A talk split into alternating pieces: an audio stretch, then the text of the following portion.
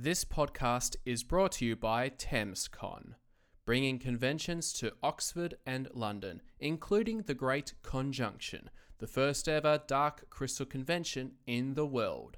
For more information, visit their website at www.thegreatconjunction.com. Another world. Another time. in the age of wonder.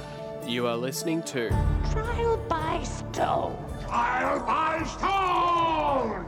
Dea, Tea, Dara, Tea, Your vital essence, the dark crystal. Kida, Kida, Come, come, see for yourself. Aru, Garu, How very interesting. Dea, Tea. I feel the song of Thra in my heart. Now go, you heroes of Thra. Hello and welcome to Trial by Stone, the Dark Crystal podcast. I'm your host, Phil, and um, I just want to say thank you so much for tuning in to this podcast.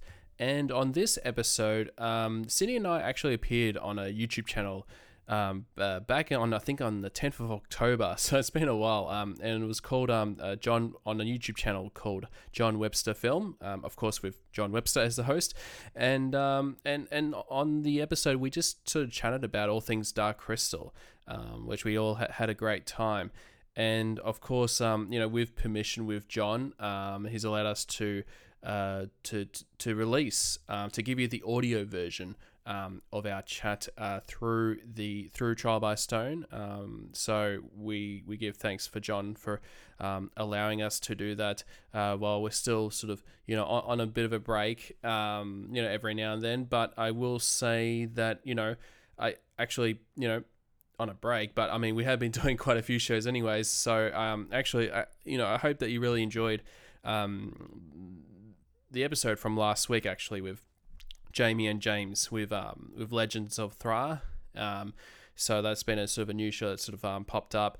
That you know, we, we hope that you enjoy that one, and um, and, and of course that will be um, that is planned to be sort of a monthly show um, that'll pretty much always be out it, it- like every Wednesdays um, at the end of each month.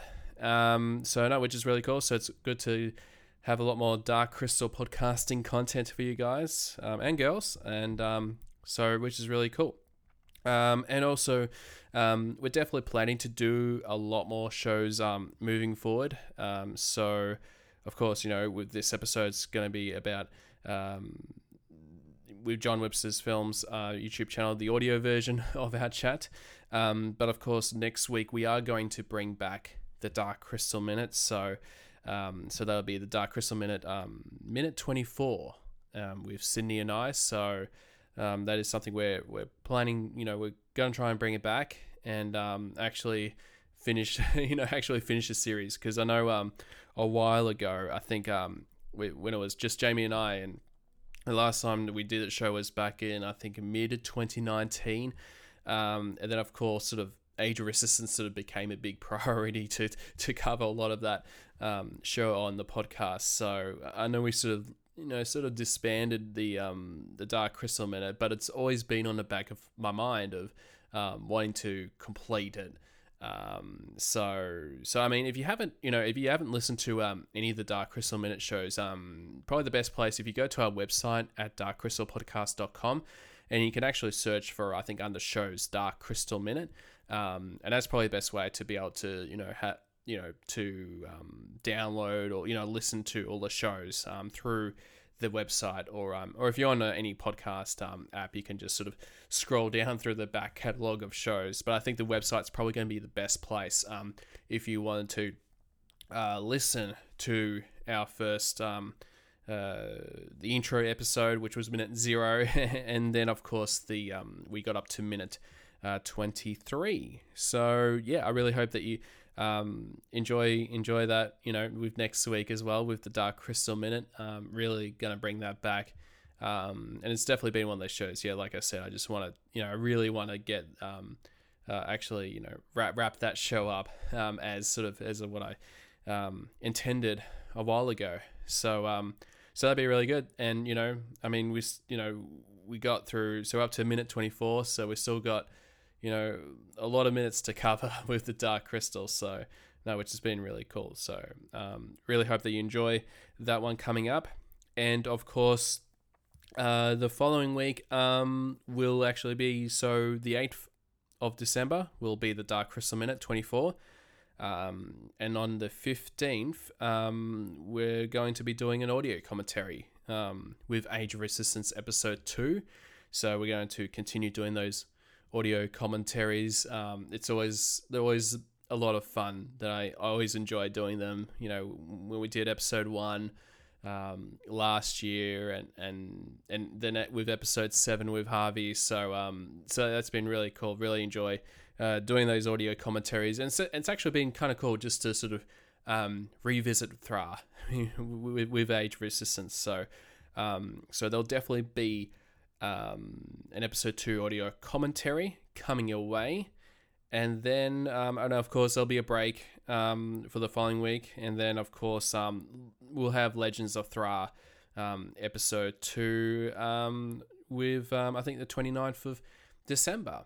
Um, and then after that, there might be a bit of a break in early January, um because um, I mean, pretty much it's it's pretty much holidays time for for myself. Um, where we are in Australia, like we have the pretty much a two week break over the Christmas and New Year's, so uh, we'll definitely be having a bit of a break um, around that time, the late December, or you know, the, pretty much early to mid January. That um, that there will be a, probably a bit of a break, um, but but sort of moving forward, you know, once once we get back to it in January, then um, yeah, you know, things will definitely pick up more. And I think you know, as we will start sort of um, looking back at the film that started it all, The Dark Crystal, of course, with the the 40th anniversary, um, of course, with um, you know, I mean, even though yeah, the film came out in December 1982, but I mean, we're gonna celebrate a little, just a little bit early. So I think it'll be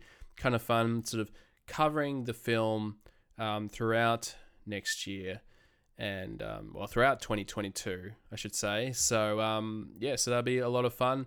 And um, yeah there'll still be a lot of um, dark crystal podcast you know content um, that i really hope that you enjoy and uh, keep listening and keep supporting. And and also um, you know b- before i you know sign off and go straight to our audio chat, um, definitely let us know like what you'd like to us cover on Trial by Stone, or whether it's Trial by Stone, or whether it's something in the Dark Crystal minute. There's like a something from that minute that you're just like, oh, you know, I've noticed, never noticed something that you know that might be of interest, um, or um, or, or even you know uh, if you want us to do more audio commentaries, um, let us know. So if you just send us, send us an email at darkcrystalpodcast at gmail.com, uh, that'll be the place to do it. Um, so, which is really cool. So, and, and, and I, I can definitely, you know, safely say, I, I think, you know, we'll, we definitely want to do an audio commentary for the,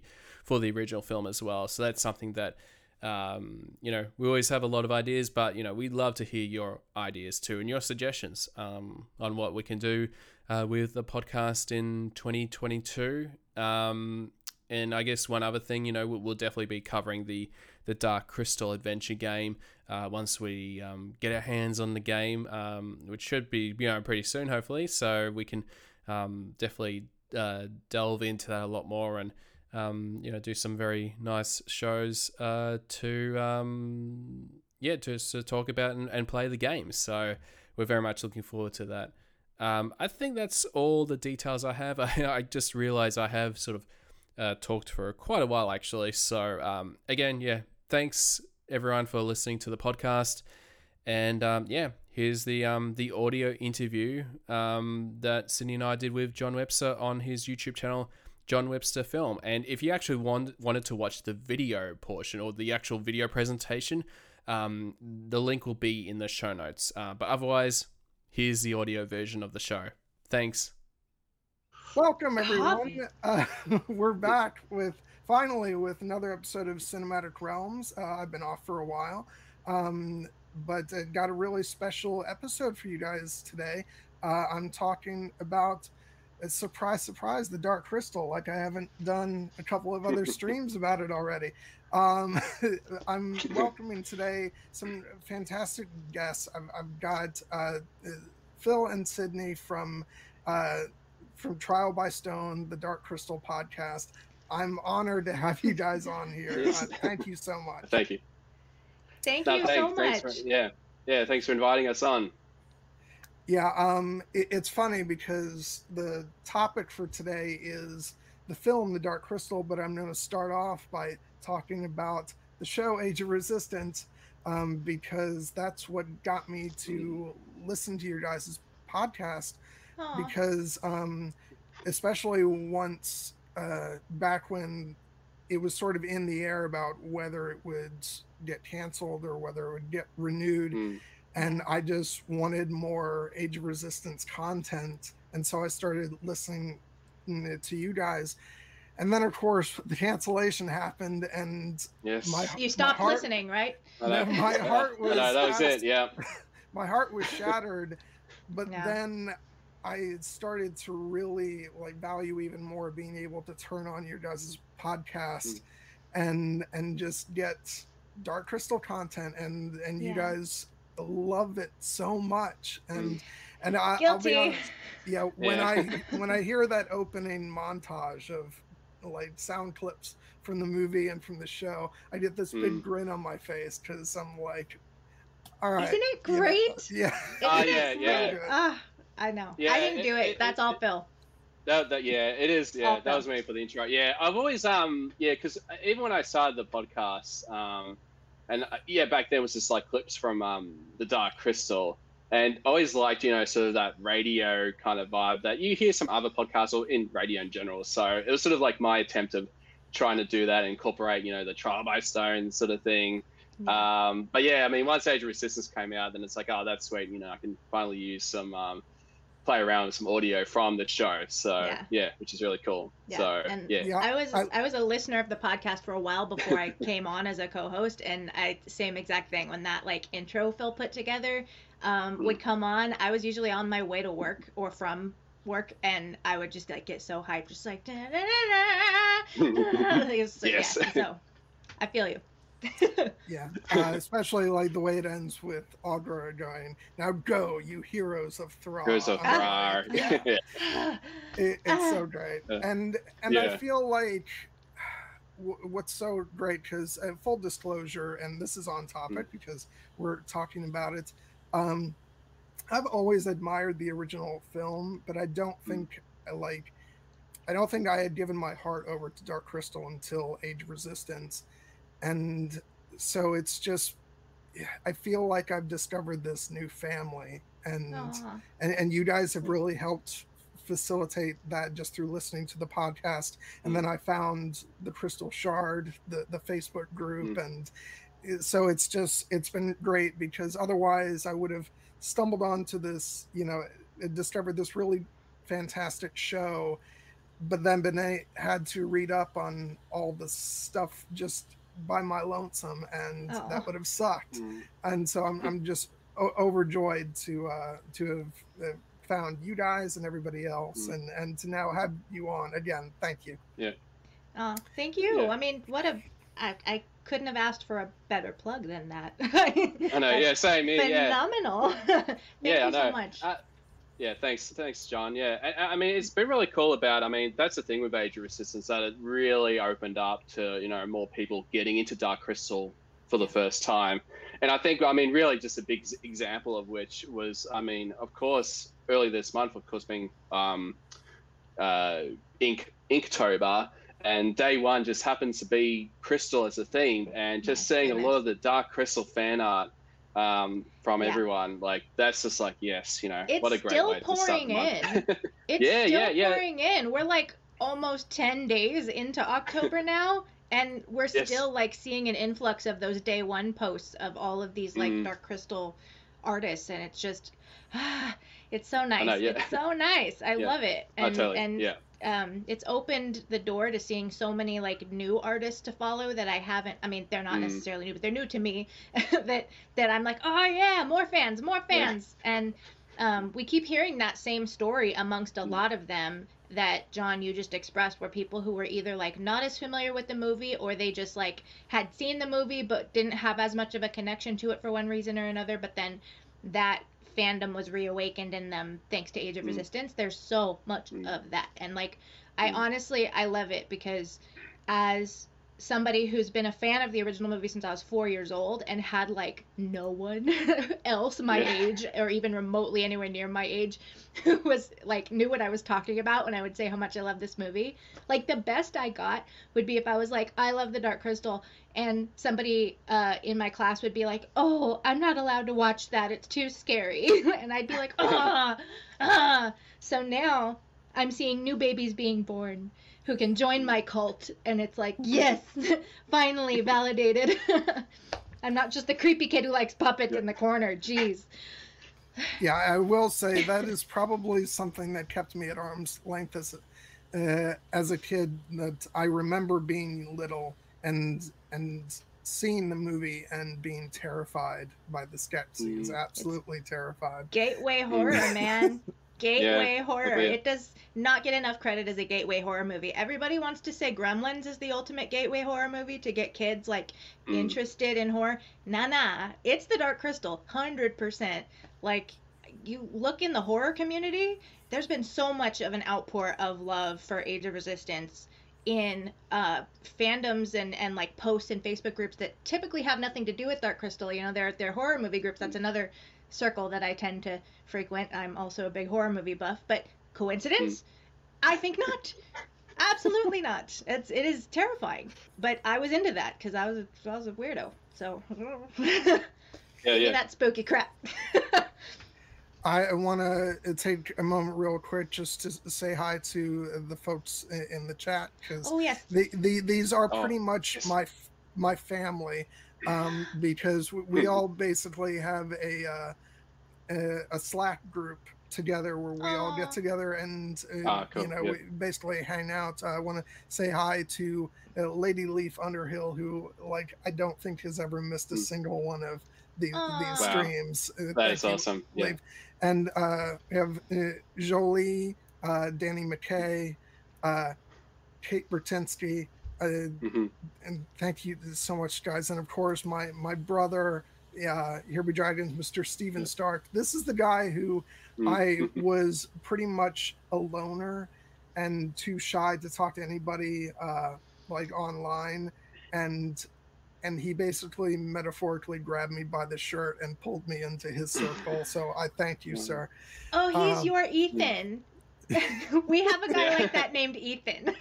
when he sees this, he's gonna laugh. but yeah, oh, I love that. Yeah, big props and, to. and then Blue Lemons, who is going to be joining me in a couple weeks when I do a discussion Yeah. on uh, the Green Knight. So uh, Oh yes, yes. I love that movie. Ah. Yeah. um, I'm excited. We're going to talk later then.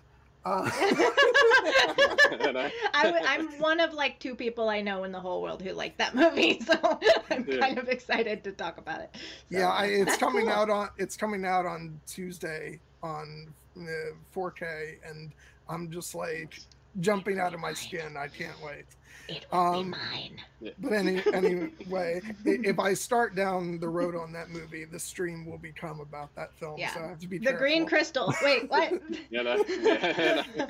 But um, the Dark Knight. Wait, that's another movie. but yeah, that's a whole other thing. yeah. But I, I, I just want to Yeah. start off because as we were talking about, you guys uh, have been fans of, of the film going back such a, a long time. So I just want to ask Hmm. you guys, how did it start with you? Phil, you go first. Um, all right, I'll, I'll go first. Um, I've been talking so, a lot. yeah, it's, it's all good. Um, so I, I I grew up probably in the VHS era um, of, of of the Dark Crystal. Um, but I think actually my parents actually might have recorded off the TV. Um, so I don't think I actually owned like had a copy of of the film. Uh, probably till DVD came out, of course, and you know buy so many different versions of Blu-ray and 4K, of course. Um, but I'm very certain it was yeah, um, yeah. The parents recorded off the TV, and um, and so I had this copy of it that I just you know I, I'd always watch it um, as a kid probably.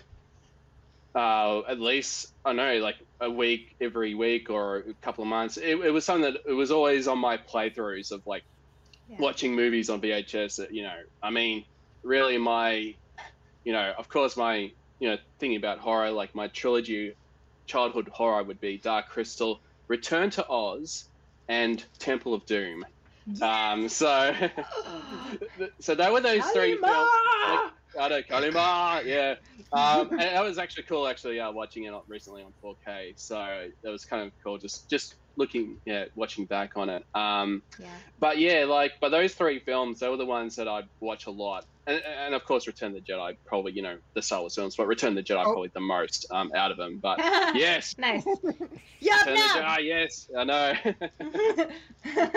exactly. Um, so yeah, so it was just through, through that VHS, um, and just just being so immersed with the world of Thra, and um, I think for myself, I think I connected to to Jen a lot because because you know being the only gelfling and um, and I think I mean for me like I I, I used to live out um, in a rural uh, town or not town but rural suburb Strathewen um, and that was you know lived on a 300 acre farm. So it was my grandparents farm and they did lemons and peaches and all that kind of stuff. But you know that was only a por- small portion of the farm but everything else was all land. So i think it was like able to sort of connect to thinking that where i lived was sort of like a piece of thra in itself. Um, so i think that's what really connected me to that. And um, and yeah so that's and then really wasn't until you know then years go by and it's like well it's just a one film franchise so you know, move on to other things. And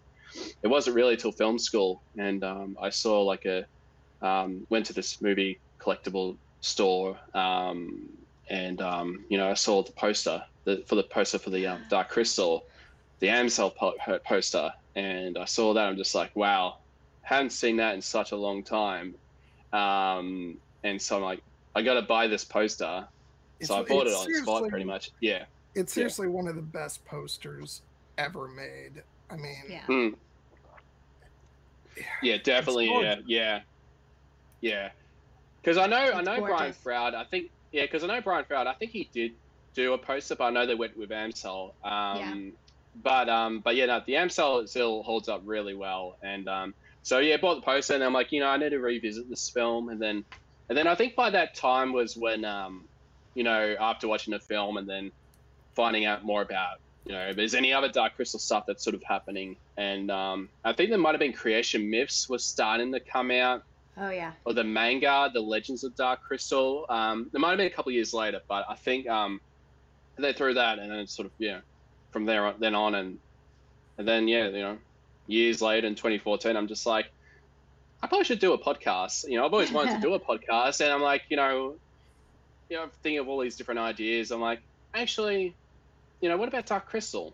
And i looked and no one's done it but you know people have done episodes about the dark crystal talking about the film but not a whole podcast dedicated to it so i'm like you know what i'm actually gonna have a, have a go at this and um and and like i mean it was actually around the time that the website that darkcrystal.com that they were uh, trying to ramp up like um, the franchise a bit more and um, they had that author quest contest Ah. um, which which um, joe won and um, J.M. Lee. So, um, and he was my first guest for the first episode. So, and, and that was like I, a lot of fun. I, and then I since then, went yeah, back it's to going. I, I, I did go back to listen Yeah. to that and like it's it's funny because um you'd think with me being such a big age of resistance fan that I, I Mm. would have eaten up those ya books immediately Mm. but it's almost like i've got them on my shelf it's almost like i still need to keep like holding this off as something that i've still got Listen, John,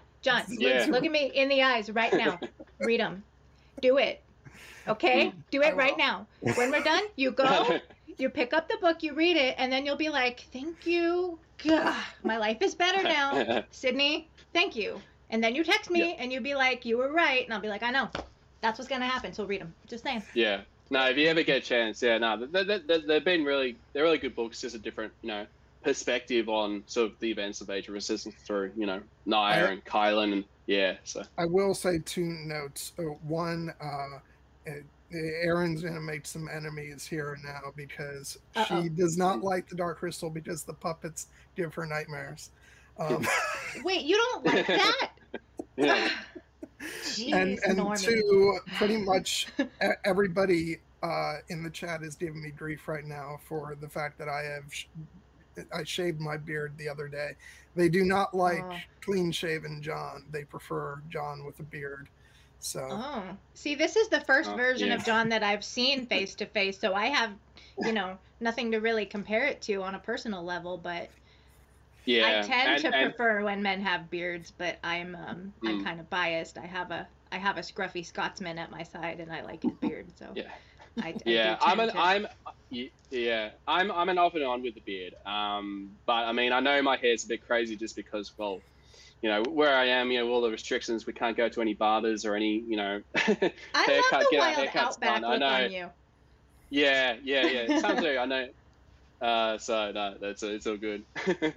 I love that wild outback look for you, though, Phil. Mhm. I think you work yeah, it. yeah. The the crazy. you don't thing. look crazy at all. You just look Yeah. like I could trust you with my like knife, and you know you keep me safe from giant bugs and stuff. So Yeah. I-. I'm yeah. I'm I'm in support of it. You know, I t- Yeah. Australia is I- a terrifying place. Mhm. It, it can be. Yep. uh, no. anyway, sorry for derailing. no, Oh, that's never. right, yeah, That's yeah, Queen of derailing. Queen. don't even. um, yeah. Was d- is it my turn now? I, I don't want to cut Phil off from from his Um, epic yeah, I- backstory. I, I but- think yeah, no, I think that was pretty much it. Yeah, so yeah, got you know with the podcast going and yeah, it all went yeah pretty good. And it was always one of those things where you know uh, it kept doing the podcast, and then Age of Resistance one once the announcement came out, like that really changed a lot Big for the deal. podcast. And yeah, that was that was a very big deal. It Um, must have so, thrown you yeah. guys for such a loop because it just they just Oh, it did, announced yeah. it all of a sudden, and they Yeah, no, no, like, we didn't- we didn't- yeah like you know we, we didn't had any you know inside scoops or anything like that from from them um and we had so many people who've worked on dark crystal or worked on you know books like joe and um yeah did not got told anything so that really yeah it blew me away and and also i mean and also because um jamie you know, with uh, involved with the podcast that you know he, Mhm. he was the one that told me told me about it. He's just like, "Wake up, Phil," because it was all happening while I was asleep. You know, Yeah. time zones and me being from the future. Um, you so, um, yeah, yeah, yeah. uh, so yeah, yeah. So that. So you should have known first. I know. I know. I know. Jeez, Why didn't they tell me? because you were too busy wrestling kangaroos. I swear. Mm, yeah. Um, yes. Yeah. Obviously, you were fending off the giant spiders. Friggin' Mhm, mhm. tremors over there. Oh Um, yeah. Yeah. it actually it did it was a massive Mm. surprise when they announced it but also kind of not at the same time because for many years the henson company had been trying to get a dark crystal sequel film off the ground. Mm, and they had announced yes. it a bunch of times saying this is happening. This is in production. And then it kept just not happening. It kept getting like mm, canceled. Like it would never just get off the ground. Yeah. to the point that there was actually a skit in robot chicken. There was a little segment in robot chicken that was uh, actually kind of hilarious where um they do like the dark crystal rap. And it's like mm. it's like a summary of the whole entire film but it's like a rap and um with the little claymation like Jen and Kira. It's it's hilarious. Highly recommend if you look up Robot Chicken Dark Crystal. But the whole point of it, like it opens up with this the studio exec dolls talking about how man this Dark Crystal sequel failed again. It's never gonna happen. Like why can't we Hmm. get it to work? We just need to make it cooler for the kids. How can we make the Dark Crystal cooler for the kids? And then they make it like a Yeah. whole rap video. Um, but yeah, it was like a running joke that it's like we're never gonna get this sequel. All we're gonna have is this movie, and then like expanded universe comics and stuff. Which of course, like those of us who are diehard fans would clearly throw our money at any book they put out. But like we wanted more Oh, puppets. they're awesome. Yeah.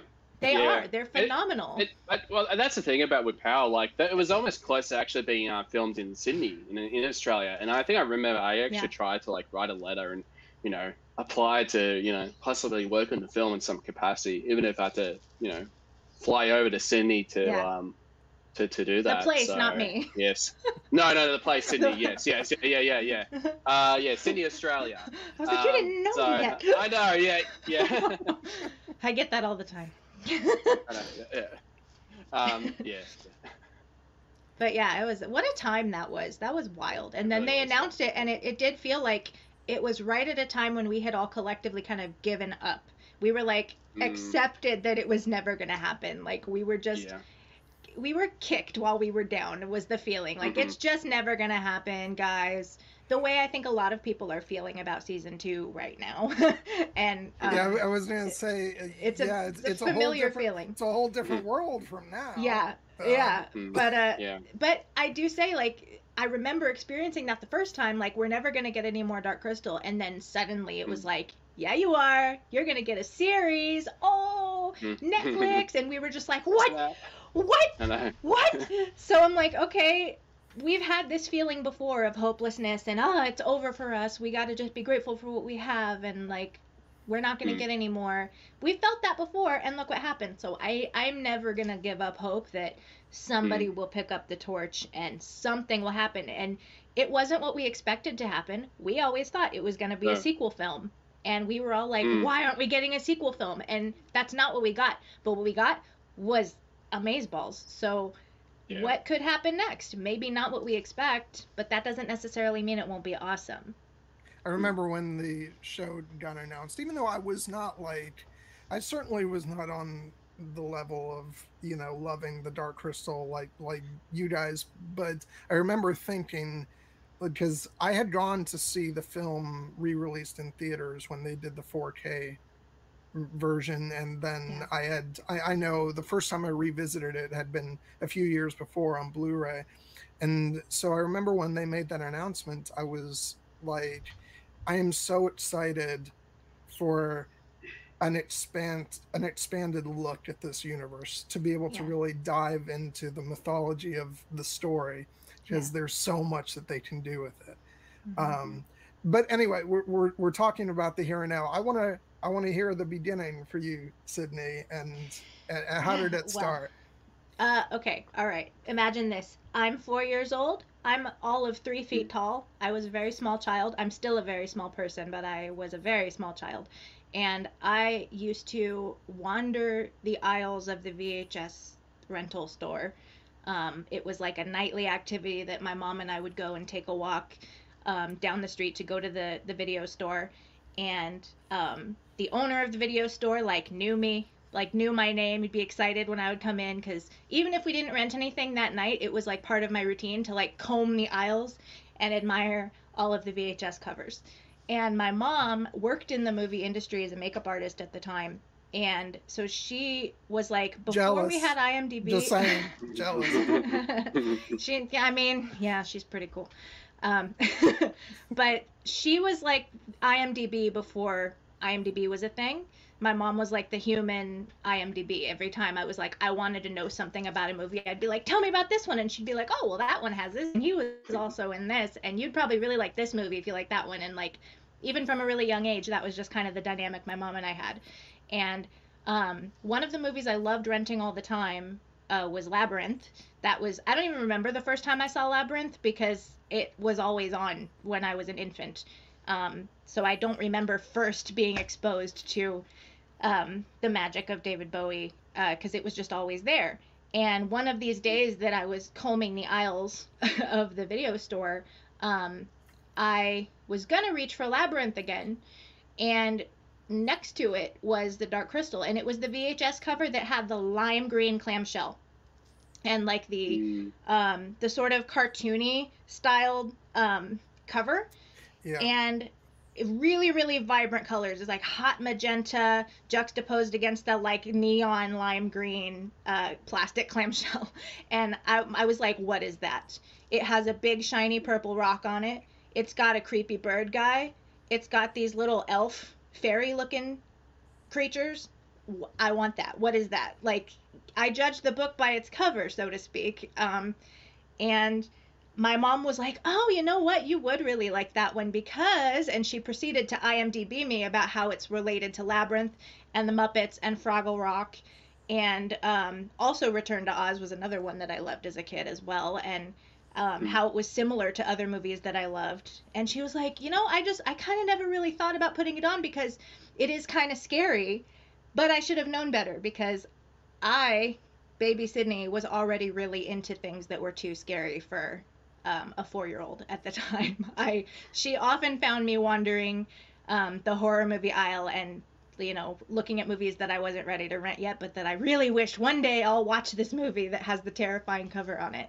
Um, and she was like, I think my mom understood that I was going to be a horror fan someday, and that I was already a fantasy fan, and that I love puppets, and um, this was the perfect movie to sort of open that gate and test the waters of how uh, how weird and how spooky I was willing to get.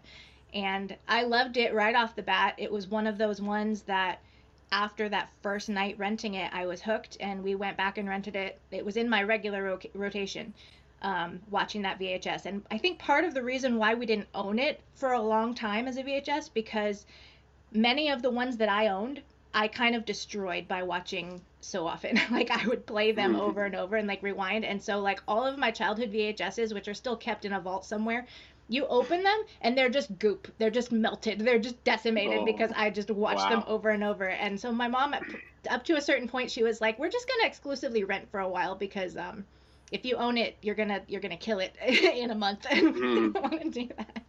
Um, but yeah, so due to the nature of it being so kind of weird and creepy, um, openly, I uh, didn't have a lot of other peers my age for a very long time um, who even a knew what it was or b were interested because it was weird and creepy and puppets what? And I, you know, and I couldn't understand that mentality because I was like, but it's so cool. Like the fact that there were zero humans and it was a, a world that was entirely just not like ours in any way. Everything was real, but fantastical and just so immersive. And like the fact that just, and look at that mystic. Look at him.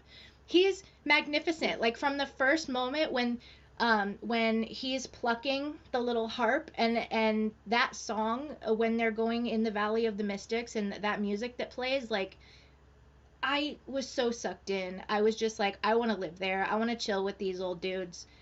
I want to listen to this music all day. I want to be like oh like they are. And can Um, I can I say Mm. that when I revisited this film for the first time since childhood, I think back Yeah. when the original Blu-ray came out, yeah. like as soon as the Mystics started uh, uh, singing, I was like, y- you know how you haven't seen something since you were a tiny little kid, and then all of a sudden you just have to get one little taste of it, and everything clicks Comes back. flooding on- back to you Yeah, and that's how I felt. And same thing when Yeah. the first time the Chamberlain comes on and you Mm. hear his his. Mm. I was like, Yeah. oh, the Yes. Chamberlain. signature. Yeah. Oh wow! All my childhood traumas revisited. Like, yeah. Yeah. um, yeah. I walked a fine line between fascination and trauma, though. Like, if it freaked me out, I was kind of like, I think I like this. What? Mm. um, Yeah, they're good kind of didn't help. freaking out. Yeah.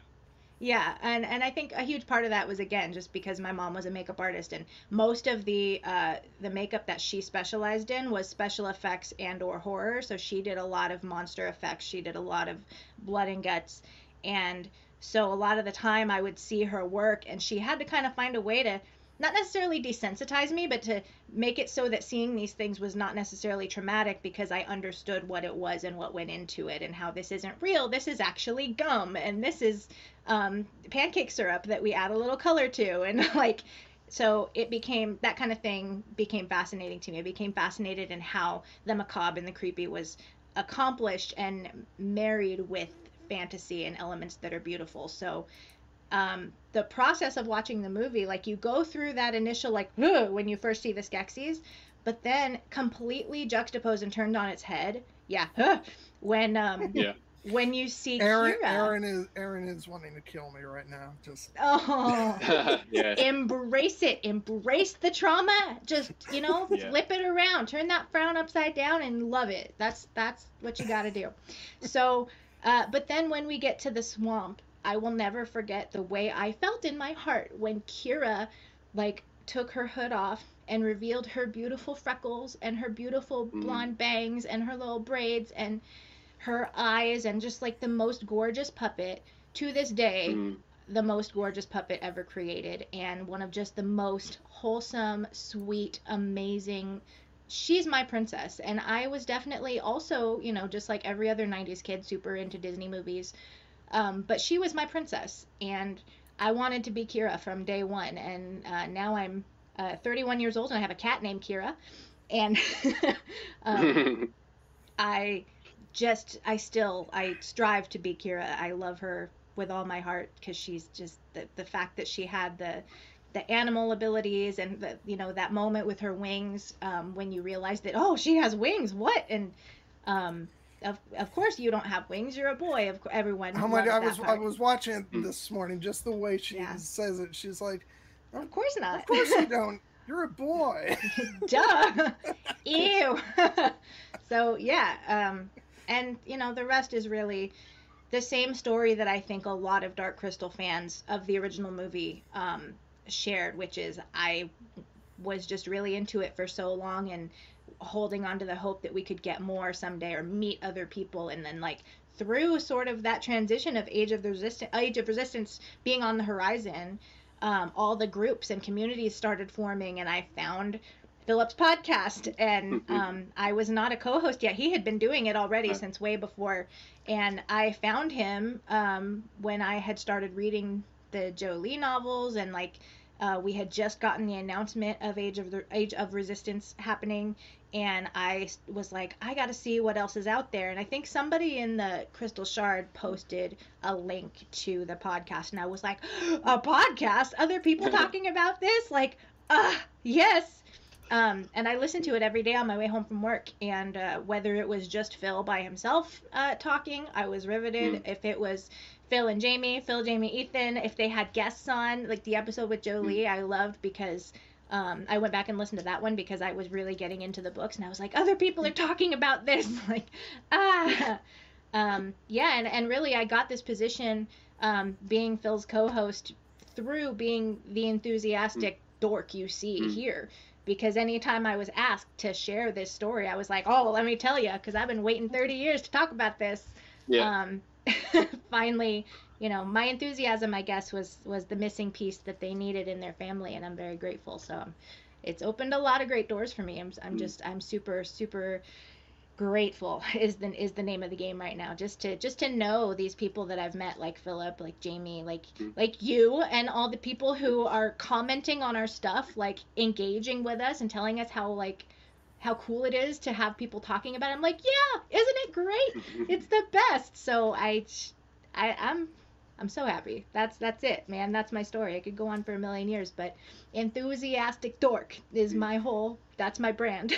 yeah, I, I think like it's so important like when you feel so passionately about something you want to, to reach out and just tell other people and and and find people who understand i think that was like I, I remember i wrote just like a quick it, it it wouldn't be right to call it an article because it was very short but it was sort of just blurb. like a Mhm. blurb talking about my sort of discovery of Age of Resistance and how much I had fallen in love with uh, the Dark Crystal through it, and Yeah. and how great I had felt finding people who who shared that. And I remember I I'm I posted that on you know in the Crystal Shard, and it was just because I had things that I felt I needed to get out you know it, it, it was just thoughts that were inside and you know and and that's what's so great also about the community that i've i've, I've found you know amongst the the people who are in the chat and in uh the, my other stream i do which is called here be dragons which was predominantly you know grew out of uh, my game of thrones fandom and it's Mm. just this joy of having people who share the thing that you love and and being able to just not even necessarily all the time go on about how much you love it but just knowing that you're sharing that, that space Yeah. with people who get it who get you Yeah, absolutely. Hmm. Yeah, because it, it does build up over time. All of the like I want so much to freak out about this thing and nobody cares. like I was I was fortunate enough to have my my mom, you know, get it. She understood right off the bat what kind of a person she was dealing with here. um, so I was I was blessed in that regard. But in terms of you know having peers and having other people who are not related to you, it's it's validating and that's a normal human desire to have that that we all want to feel uh, a little bit defined, a little bit seen, a little bit understood. And um, even though to extent we can, to an extent we can never fully experience that all together, like we are all individuals, but that's a very human thing to want and to grasp onto any little bit of it we can get. And uh, to me, the Dark Crystal is just like the perfect way to find that because it's mostly all other weird kids. It's mostly all other mm. artistic kids who um, you know, would rather have been uh, hiding underneath the slide drawing pictures of fantasy worlds than throwing the frisbee around. And not to shame frisbee throwers, I'm just saying, you know, a lot of a lot of um, hmm. Dark Crystal fans were were awkward art kids, and mm. which is mm. why now you see um, so much of the Dark Crystal community or people who are discovering Age of Resistance are coming out with this amazing fan art um, mm. fan fiction, yeah, co- co- cosplay, or, cosplayers, you know, yeah, videos, you know, yeah, yeah. yeah. I, yeah I'm in awe of it because, um, especially over on Tumblr, I see obscene amounts of art for the Dark Crystal more than anything else. Like, mm. you know, other things will have just like you know memes and you know pictures from various yeah. things but with the dark crystal it's like you've got all this just amazing art. Yeah. And mm. um, I'm not capable of, of, any of that, but it's mm. it's just so wonderful to see. And and um, because um, I, I I think yeah. so much of the Dark Crystal is the design of the world, so it makes yeah. it makes perfect sense. Yeah. Uh, I did go on to become uh, an art teacher and a um, I was I was a theater major in school and I was all about performing arts and visual arts at the same time and all I did was art. I have only a right side of my brain and no left side of my brain. Like don't ask me to solve a quadratic formula or or figure out anything logical because I don't have a drop of Spock in me, but I am nothing but creative juices mm-hmm. and the Dark Crystal franchise is just gasoline for that kind of mentality. I'm just like, there's so much to be inspired by here. Um, because I think part of it is because of how much we've been teased with this world. We've what we've been given has been beautiful, and we have all of this amazing imagery and this lore. Um, eh, lore, but we but we haven't been given, we haven't been shown all of it there's so much of it that we haven't seen. And so that inspires all the artists mm. who are fans of it to like well i guess i got to make it myself. What would this look like? Yeah um, know, yeah yeah. There's still like a few you know missing pieces i guess like you know yeah.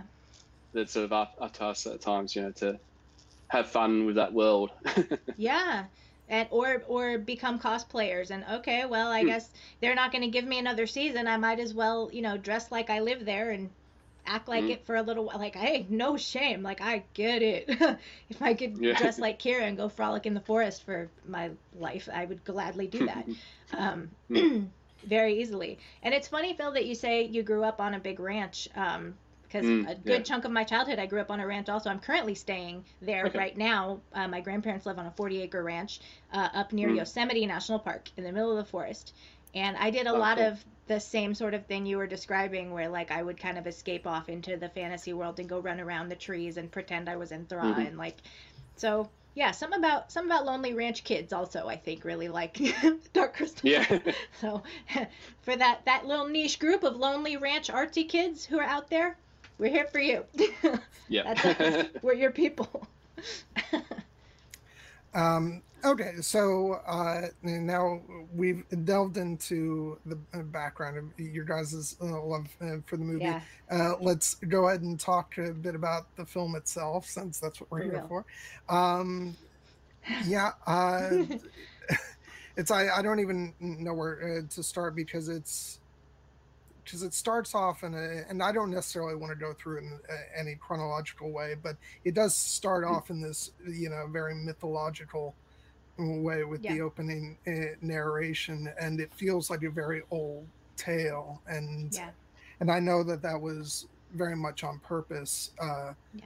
the, to sort of ground it, and I, I, I know in the the commentary, uh, Brian Froud talks about this is such an alien type of world, so it's sort of grounded in the familiar, Yeah. in the fact that this is a hero's journey that we recognize, and um, the fact that it's, it's a very simple Mm. plot. It's, Yeah. When you think about it, Yeah. it was it's all about the world building it's all about the setting the creatures the the world and all of the other details of that are just kind of accessories to it we're here to Mm. set foot in this other fantasy world and live there for a little bit and i think as such the the actual story that we're being shown had to be pretty straightforward and like a like just a typical fable format because otherwise I think it would have been too much information. I think for the our first exposure to Thra and this world, if it had been a super complex storyline that was like Mm. I don't know, Christopher Nolan movie or something, like it would have been um, yeah.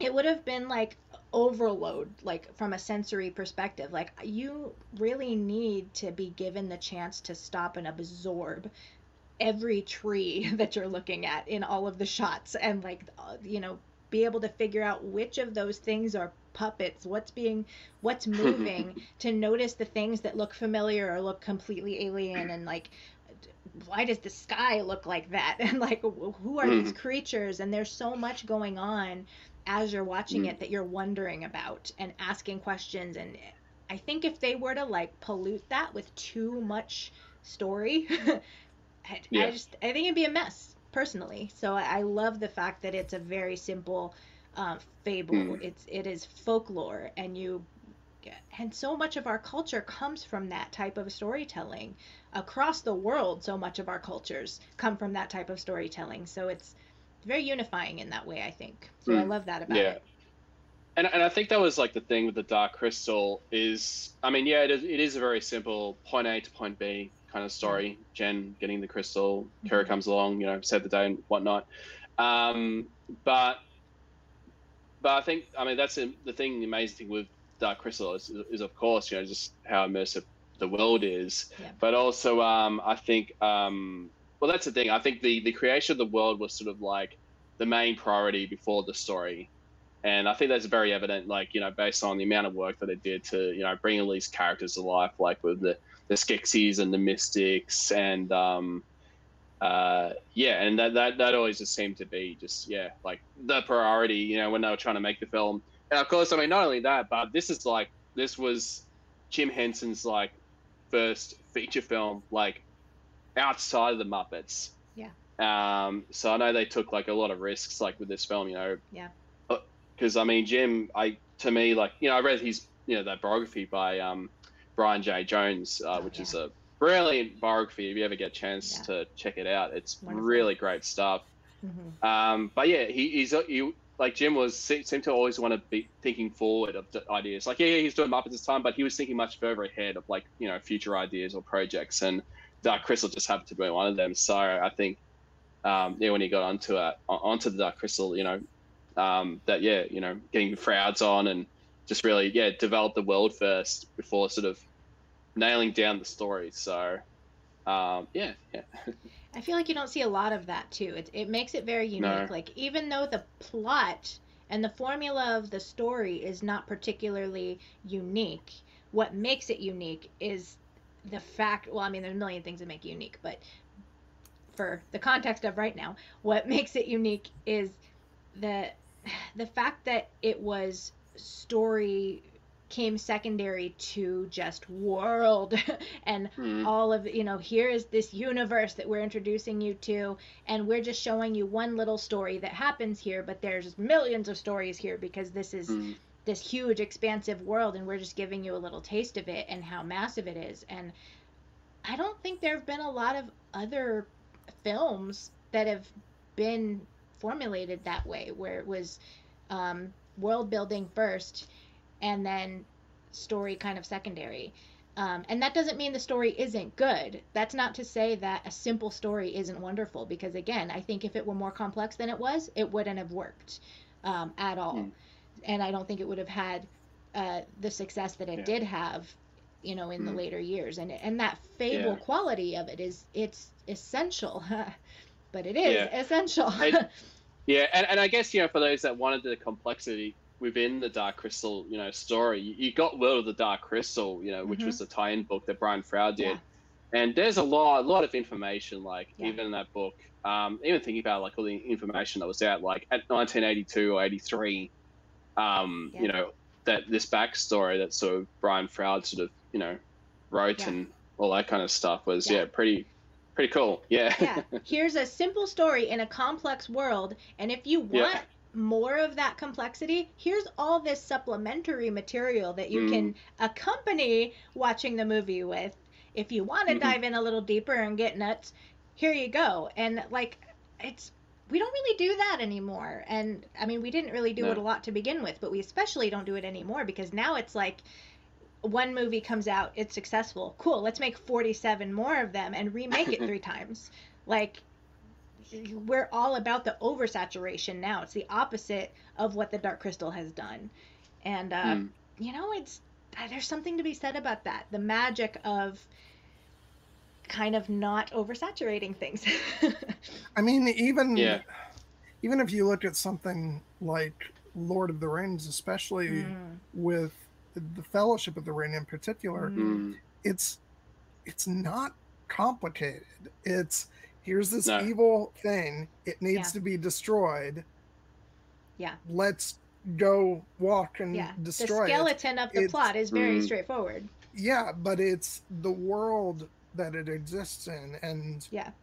and the characters and Yeah. so sometimes i think that you know in today's world we're we put we do put too much emphasis on complicated plots um because some of the best stories are very simple Yeah. And the Mm. the multiverse and you know the oh you like this? Here's this here's this here's this. Let's give you a backstory for Oh, every single one of these characters. And like don't even get me started on all so the to me I think of it like with with the Lord of the Rings and with Dark Crystal it's sort of like you have your pathway that you can follow along to follow along the main storyline of what you've been given the story of Jen the story of Frodo. You can follow along that corridor but with each new character that you're introduced there's a doorway that you can open up and go and explore these other rooms should you decide to. Here are the avenues that if you really want to look into it you can get this book and learn about um, Aragorn and like the who the Dunedain are, and like you can open that book Hmm. up and find out, you know, how uh, are he and Arwen actually kind of related? Let's look at their lineage and how is who who were his parents and da, da, da. like you can go down that road, but it's not given to you up front like so so then you don't get a chance to get derailed. You're in charge of your own derailment. if you decide like, wow, I really liked following along that that hallway of the main plot. Now I want to go explore the other rooms. Do you have the means to go do that? Whereas now it's sort of like we're going to give you we're going to do a full open house, open up every room and we're going to make a movie about every room and release them all within a span of 3 years and like you're going to have to watch all 47 of them like Yeah. ah, it's, it's very different vibe and i i kind of miss i kind of miss the way of the fairy tale. It's we need to get back to our roots a little bit. And i sound like a grandpa. I sound like a get off my lawn back in my day. We walked eight miles in the snow and we liked it. Like but i um you know there's something to be said about that that simple folk folk tale that fable that um I, I miss it. And dark crystal is always just a nice refreshing um, journey back to that very Lord of the Ringsian vibe. I miss it. I love it. Mm. yeah, it's the, the very and- traditional fantasy vibe. Yeah. yeah Yeah, that exposure that first exposure to the world is what sets us up to be able to enjoy something like age, age of resistance Yeah. um because you can't you wouldn't even though age of resistance chronologically comes before you couldn't really just jump into that without first opening the world up with the original dark crystal well, also I think the cool thing about Age of Resistance, I don't know why I can't say that today. Age of Resistance is that um, I think there have been a lot of people who discovered it and who didn't even know there was an original movie. So it's not that you can't enjoy it at all if you haven't seen the movie. Mm. And it kind of ties back to what I was saying before about how here's this whole entire world and the movie is just one thing that happened in the world. Age mm. of Resistance is another thing that happened in that world and it in itself is its own story that you can dive into and become immersed in. Mm. And should you choose to open that door off in the hallway, and go see the the movie originally, it's like, oh, okay, that gives it more context, that adds mm. to the experience. But if you didn't go in that room, you could have still enjoyed your time in this room. And I I love that. I love that you don't need a prerequisite necessarily. It's like it enhances it if you do. Should you decide mm. to explore the whole house, it definitely makes the experience better. But if you don't, you're not going to like be excluded or alienated from the experience. You're still going to have a good time. I, I yeah, I'm trying to uh, avoid um, uh, irritating certain people in the the chat by going down my yes, we need less interconnected things. Have you gone on that rant a lot before? Because yeah, uh, I, I, I I'm kind of known for it. Um, I have a lot of friends who are my enormous, brother who are enormous MCU fans who uh, don't see eye to eye with me. So I'm gonna withhold my opinions. I'm gonna say uh, I feel you. I respect you, and I respect everybody. Listen, those angry MCU fanboys in there, I hear you too. It's cool. You do you. No hate your way, but kind of get what you're saying. I kind of understand. I kind of agree. I'm kind of over it. so um, that's another episode for another two hours easily. So you know. Yeah, but um, we're not going to go down that road. We're no, no, do my best. focused on. We're good. On this. Um, you know, I, am just gonna jump or, or around in this because uh, I, I, have a bad tendency of wanting to go down a chronological road with d- discussions. Yeah. But let's just uh, open a door. Like, like, who do you guys like, character wise? Who do you have the most fun with in, in this film? Phil. Um. Yeah. So I mean, I'll probably go with Jen. Um, he was just yeah. Again, I mean, I probably mentioned earlier, but yeah, being character that who I connected with because he was always on his own. You know, this whole world. You know, for him to explore. Um, but also, um, like I used to. I mean, growing up, I used to um, struggle. Like you know, had had autism with you know pervasive developmental disorder, but so I used to go see a speech therapist a lot, and um, so like learning films or learning, you know, to talk, you know, through films at some point. Um, and Jen was just one of those characters because he spoke in a very simple English language. Um, I think that's sort of how I really connected to Jen um, from that perspective. Um, and yeah, that, I mean, that's just one of the most heartbreaking scenes. I mean, towards the end, you know, this is the part where they're so sort of giving him the exposition of, um, you know, where to get this crystal and um, yeah, and all the things that happen, you know, is yeah, just very sad. We'll um, meet again in this life. We'll meet again. Yeah. In another life, but not again in this one. Not again in this one. Yeah, yeah, yeah, definitely. a lot yeah. of hard hitting so. sadness very early in the yeah. movie. It's. Oh yeah, totally. Yeah, yeah, rough. yeah. But then he yeah. fades away in glitter, and it's just like, mm.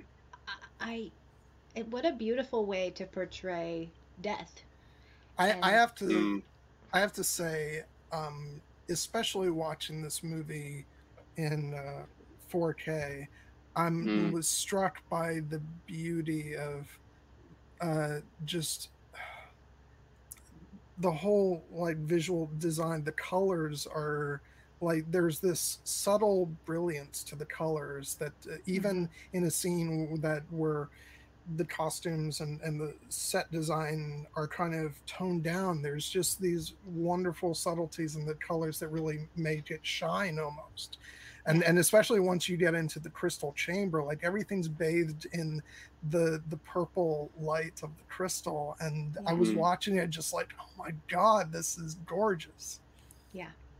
Yeah. And I think it definitely uh inspired a lot of the the interior design trends of people our age now and they Mm. don't even realize it because like when you look at half of the the Twitch streamers out there like they all have that that purple like LED backlighting and like the purple and Yes. and and like dude I love it. I'm all about that. I've been doing that my whole life and it's a hundred percent because we want that crystal. Like we want the essence. Like and even people who think look at it. Oh yeah. Heck yeah. Like and Yeah. when you think about it that purple color is the it's the darkening and it's only that color because it's Mm. messed up it's corrupted it's not supposed to Yeah. be that color and yet No. we all cannot help but be compelled to stare at it like the Skeksis do Mm. and be like, oh, give me your power. I just want to decorate my room all purple because look at you, so pretty. and, um, so totally agree. Yeah, I, I love it. I know, so beautiful, but so so dark. Now, now my mind is just going to um uh, to Age of Resistance and Deet Mhm. being corrupted by the darkening, and Yeah. at, at the end. Which, by the way, my my mention of Deet Mhm. now gives me the opportunity to go ahead and, and bring this out, which I very Ah, recently yes. got. And I'm I'm waiting on I'm waiting on Hup because he's The like Ah, yes, yeah. Yeah. They are. They really are. Yeah. Yeah. No, whatever. They've, they've really done a pretty darn fine, good job with these um Yeah. collectibles with Age of Mhm. Resistance. Yeah, and Dark Yeah. Crystal too. Yeah. So. Yeah. I'll be getting, uh, I have ordered um, Kira, obviously. Ah, I nice. will, Yes, yeah, um, yeah. I should have her when she's released, which I think they said January they're going to start shipping her out. Um, Yeah, um, yeah, ah. definitely early next year. Yeah. cannot wait to have her on my shelf. Like, God, there has been just a a criminal shortage of proper Dark Crystal merchandise, like notoriously, and Mm. to to be able to have beautiful um, shelf pieces that that Weta has created, like. It's a little, little expensive. it's pretty expensive, but Now, Mm, yeah. Sydney uh, Cassie is saying here that she still hasn't seen the series, so I'd like you to Mm. give her the exact same speech you were giving me about reading the book. Oh yeah. Okay. All right. Cassie, right? Uh, my Yeah. put on my grandpa glasses here, and uh, Cassie. Okay. Here's the thing. Look at me in the eyes right now. Look at me. Here we go. Turn on Netflix. If you've canceled Netflix by now, I I don't blame you. I get it. They've made a lot of questionable choices, but get Netflix back just for the sake of watching Age of Resistance. Turn it on. We need more people to watch it anyway because if Netflix sees Mhm. those numbers and sees that people are still watching it, who knows what could happen? They need to see that it wasn't a failure and that it's still relevant. And also, you'll love it. It's awesome. So turn on Netflix, you go to Dark Crystal Age of Resistance, you watch it, and then 10 hours later, you you know find me on facebook or on instagram or wherever and you message you sydney i watched it you were right i love you you're my best friend now. And i'll be like i know you're welcome. That's what's gonna happen. I just read your fo- you read your future for free. You're welcome. Yep. so and, uh, and then you can yeah. always and you can always go through our back catalogue of shows with um Trial by Stone. yeah yeah. Oh thanks. Good. I w- I didn't even think to plug us. Absolutely. Go listen to us. Absolutely. Then go listen to our show because after spending that 10 hours watching age of resistance and this is not i'm not bsing you in the slightest because i i did this i binged it 10 hours and it changed my life it was amazing and uh, my my fiance was not really a big dark crystal fan beforehand and he got so sucked in to age of resistance episode one he was like wow, I love this. Let's keep watching this. He had no intentions of watching all 10 hours with me. And then he did. And then he asked to watch the movie after. And I was like, I've done my job. Yeah. Doing the Lord's work, Lord Aughra. So, uh, yeah, watch it, Cassie. All that to say, definitely watch it. This is me being firm but loving and supportive. Watch it. it's very crucial, very important. Mm. Yeah. So uh, now I now I want to pose the, the question to you, Sydney. Who's your favorite character from the film? Oh, it's Kira, hundred percent Kira. Um, yeah, I, I think that should be fairly obvious to anyone who's um, been listening to me ramble on. Uh, there's, I have no doubt that there's an ongoing like drinking game of some sort for listeners of the podcast to take a shot every time Sid mentions her cat named Kira, um, and that's. It's not that I favor my cat named Kira above my other cat named Lilu after the fifth element. They're both my children and I love them. But um, Kira the minute I saw her little face, and when she was a baby and even my mom was like she looks like a little henson puppet. She doesn't look real. And i was like she's kira. I got my kira. Because there's something about the character kira and my cat kira the eyes when they look at you and you're just like oh I must protect you with my life. It's the same sort of quality that Deet has in Age of Resistance, where the minute you you meet her and you look mm-hmm. into Deet's eyes, you're like, I can't let Yeah. anything happen to you, you precious little cinnamon roll. I love you so much. like, uh, um, but the fact that Kira's like she's got the uh, the ability to communicate with all the animals. That's always been something that you know super close to me. I'm a massive. I love animals more than people. I have no shame about that. Um, and the, her song, my favorite moment in the entire movie, um, unquestionably, without hesitation, is when they're on the boat and Kira is Mhm. singing and Jen's playing his firka. That song brings me inner peace when I am freaking out at my most insane. like, No, yeah, is- yeah, and I and I just- just So yeah, Go and I ahead. just love like um Fizz. I, I just love uh, like Fizzgig, just like you know in that scene as well. Like just he just seems like a bit bored, you know, in that bar, like mm, Yeah. sort of thing. But is he Um, yeah. spazzing out? Is he yelling? No, Oh, he's yeah. chill. no, no, he yeah, the- he's calm and collective. Yeah, collective Yeah, because Kira's voice is just there's something about that. I just her um and the the voice acting is Mm. spectacular. She just brings such an innocence. Like she's innocent without sounding naive. It's an interesting line to walk. Like typically when a Mm. character when they go the innocent route with a character, there's also like a, an element of like naivety or like being kind of dumb and clueless. Kira's like she's an expert. She knows more about the world than Jen does, like by Yeah. far. she's Yeah. she's got taking him by the hand and guiding him, and he's the clueless one. He's the hero, and he's totally clueless. And Kira knows what's up, and she's like, "Oh, okay. Wait, you don't even know what dream fasting is? Like, this is kind of a thing that's crucial to our species. But okay, I guess I'll tell you I, what uh, that is." I, I, I will say when I was watching it today, it was Yeah. like, and I and I apologize, uh, Phil, because I, I know your your favorite character is Jen, but it does kind of feel like when Kira shows up, it's like, Mm. okay, things are okay now. yeah, things will get better from here. Yeah, yeah. Yeah, no, because I mean, if Jen was on his own, you know, during that quest, I don't think he would have gotten that far. He'd have he walked might right have got off that close, cliff. but Yeah. Probably, yeah, yeah. Uh, and that's what I loved about, like, you know, always having one another to sort of, you know, get through the journey.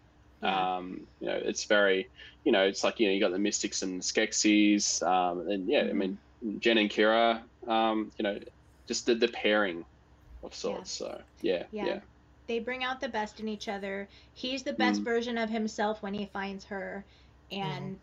They're part of each other. That ends up being the whole thing at the end when Mm. the UrSkek tells them she's a part of Mm. you as we're all part of each other. So they're sort of this representation of just what a healthy relationship is supposed to be, where we you recognize that you're you're part of each other and you bring out the best in one another Mm. and you complement each other and um, even though yeah kira's kind of more awesome in every way but Mm. that doesn't mean Yeah. if you but you know with it the movie needs to have jen though if jen was not there um, Mm. the the epicness of Kira would not be as thoroughly illustrated because she learns a lot from him also. She's inspired Mm. by him and she's motivated by him and she knows that he's got to be the guy.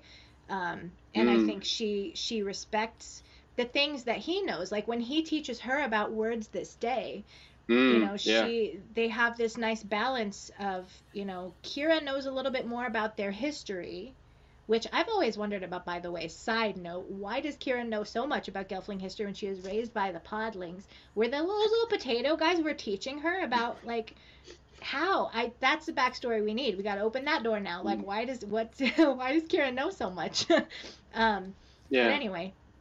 Yeah, which Jen- which which by the way i have to say like the the podlings were a part of the original film that for Mm. a while i i wasn't super enthusiastic ab- ab- about i'm sorry i, I know but but What- but everybody loves potatoes. What's wrong with you?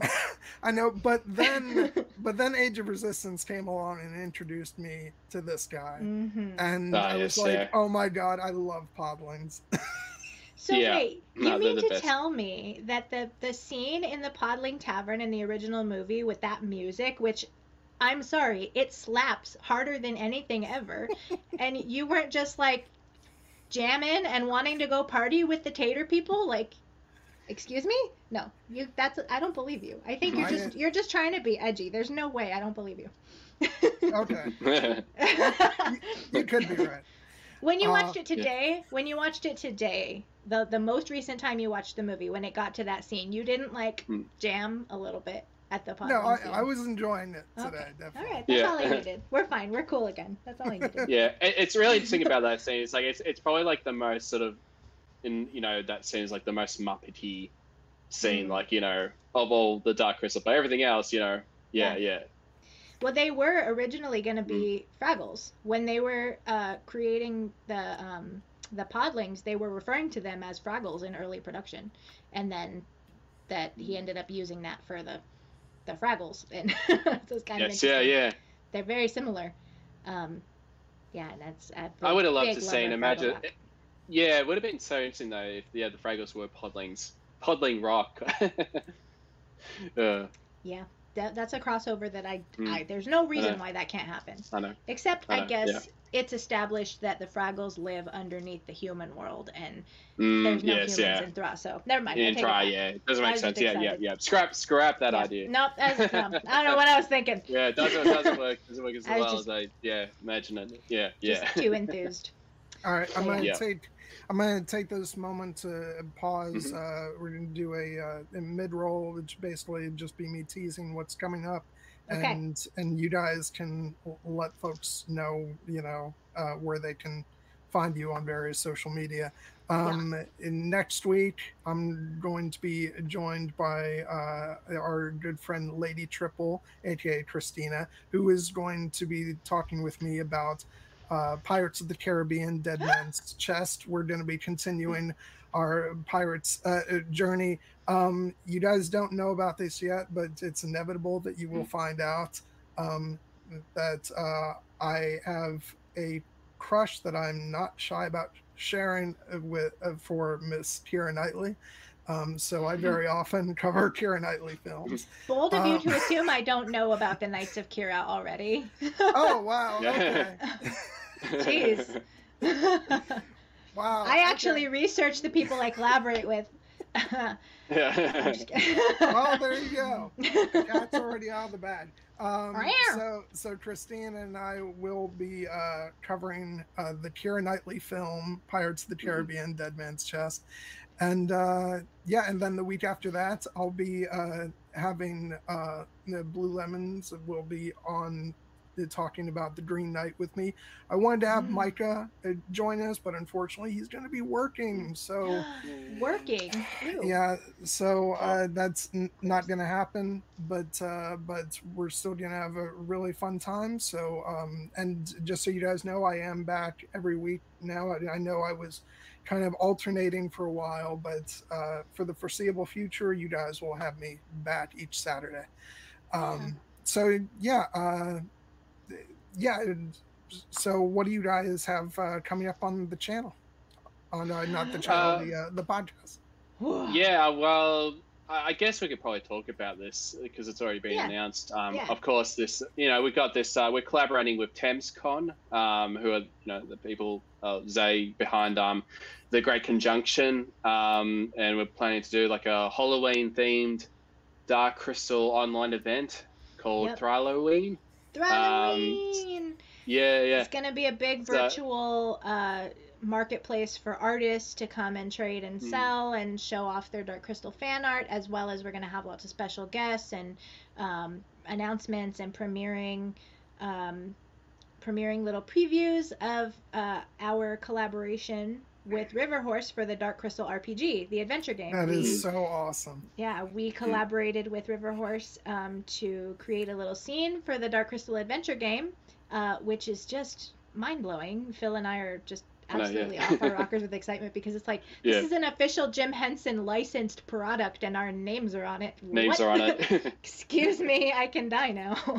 um, yeah. so yeah, we're gonna do a little, a nice little preview of uh, Mm. of that uh, at Thralloween with some some panels with special guests and yeah. So if you want to get involved with that, um, we posted about it on our Trial by Stone social media as well as Yeah. um, you can follow the Great Con hyphen Junction, the Great Conjunction on Facebook. There, Mm. though, um, that was for those of you who don't know, it was a Dark Crystal convention that happened at the beginning of 2020 before the Darkening, Mm, right Yes, before. yeah, yeah.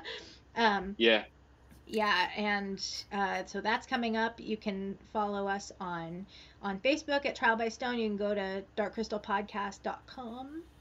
Um, Yes, and yeah, see yeah, all our yeah. updates. Just so you guys know, Stephen is an enormous D and D fan and, and player, and so and right now he's like because I was involved in uh, in a game with him and and lots of other of our friends. Mm. Work My got in the people.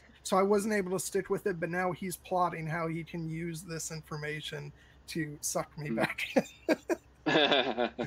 Very cool. Yeah, I'm a Yeah. massive uh, D&D fanatic myself. I love it. Um, and uh, that's part of why I'm just I can't believe I'm like a Dark Crystal RPG. Like the fact that it's happening is our is already awesome enough, but like to be involved with it is just like all of my loves are combining. Next thing Yeah, you're gonna yeah, tell me they- is that like Tim Burton's part of it. My head would explode. Nightmare Before Christmas RPG.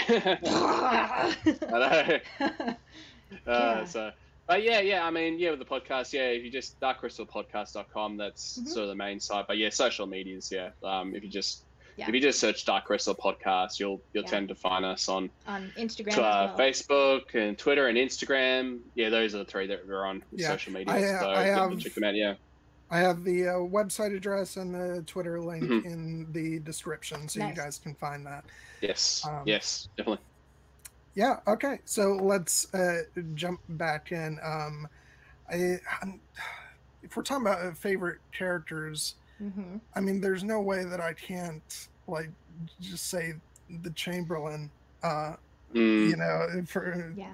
for the film, like, and it, and even more now that I've seen the show. Yeah. like because Simon Mhm. Pegg's performance on Age of Ah. Resistance was just Mm. Ah. amazing, but it adds so much, even more to the the film now because you Yeah. watch Chamberlain and you know like the depths of his manipulations and and all that, and he's just so fun to watch, and especially like you know when he approaches uh Jen and Kieran, he's like.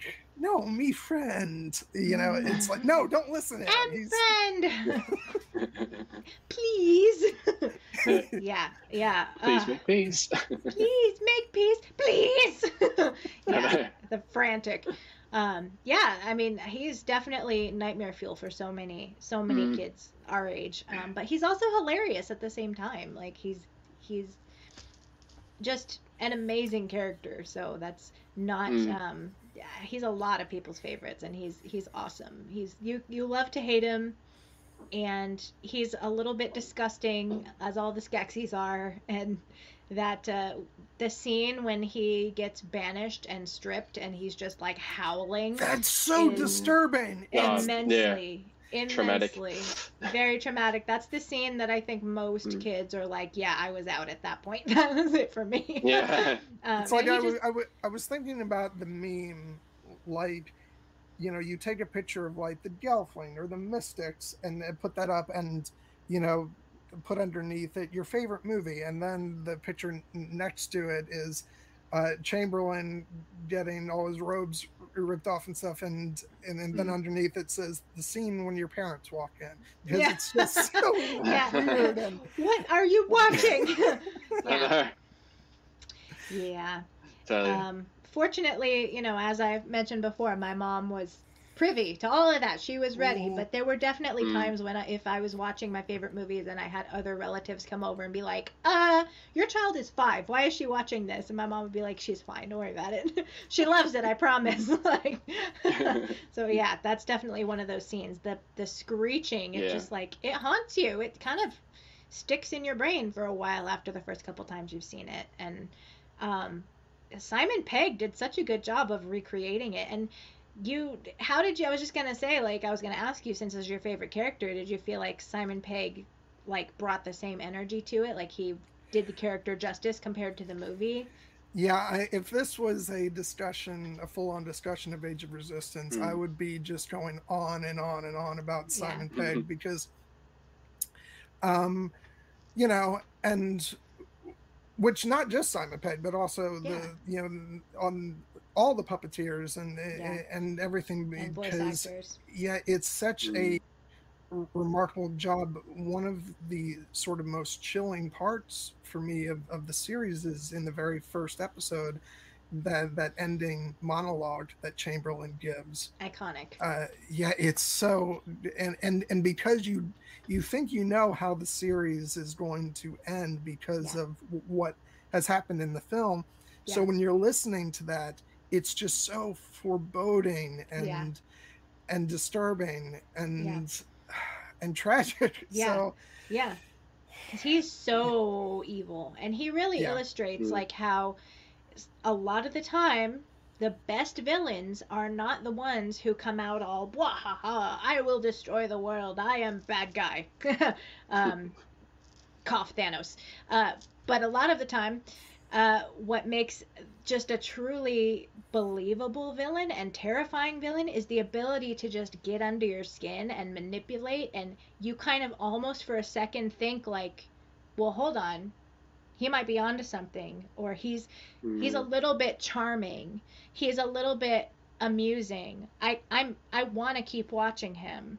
That's like they can really those are the ones who can do some damage and his uh, entire character of like the sleazy politician who plants the seeds of misinformation and of lies and gets everybody so distracted trying to kill each other that they don't pay attention to what he's doing that's evil. And, and the yeah and the timing of that when the series came out, you know, the the misinformation and you know and, Yeah. and all that it was just i was watching was like oh my god this is like so on point. point and oh wait a minute is this a fantasy though is it yeah um Well, and I very think they- I think they even mentioned that in the documentary, The Crystal Oh, yeah. Calls, where because it's in a fantasy setting, it allows them to really explore the stuff that, it, you know, is crucial that people sort of think about. Um, yeah And yeah, it, it's that show is so timely with with Yeah. all that. It's Yeah. incredible. right in time for us to have our own darkening Mm. um Yeah. yeah Mhm. it's it's that's another reason cassie if you're still out there watch the show because it's you know very relevant and probably you know gave us a lot of like catharsis and like oh yes okay some people get it um so yeah it's it's great it's just it's very important that more people watch it and i know we're talking about the movie Mm. but the show is very very well timed and um, Mm. but to cycle back like Stephen is such a Mhm. huge uh, Mark Hamill fan, as many of us are.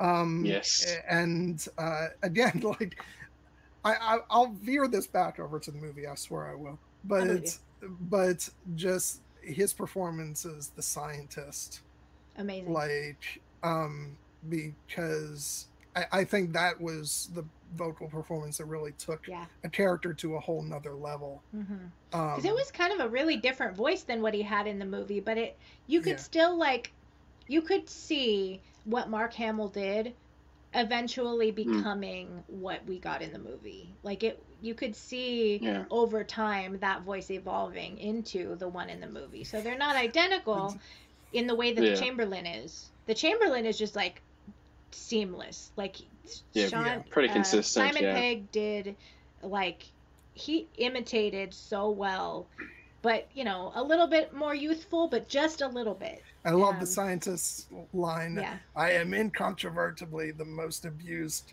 creature in all of Thra. Yeah. Yeah. Yeah.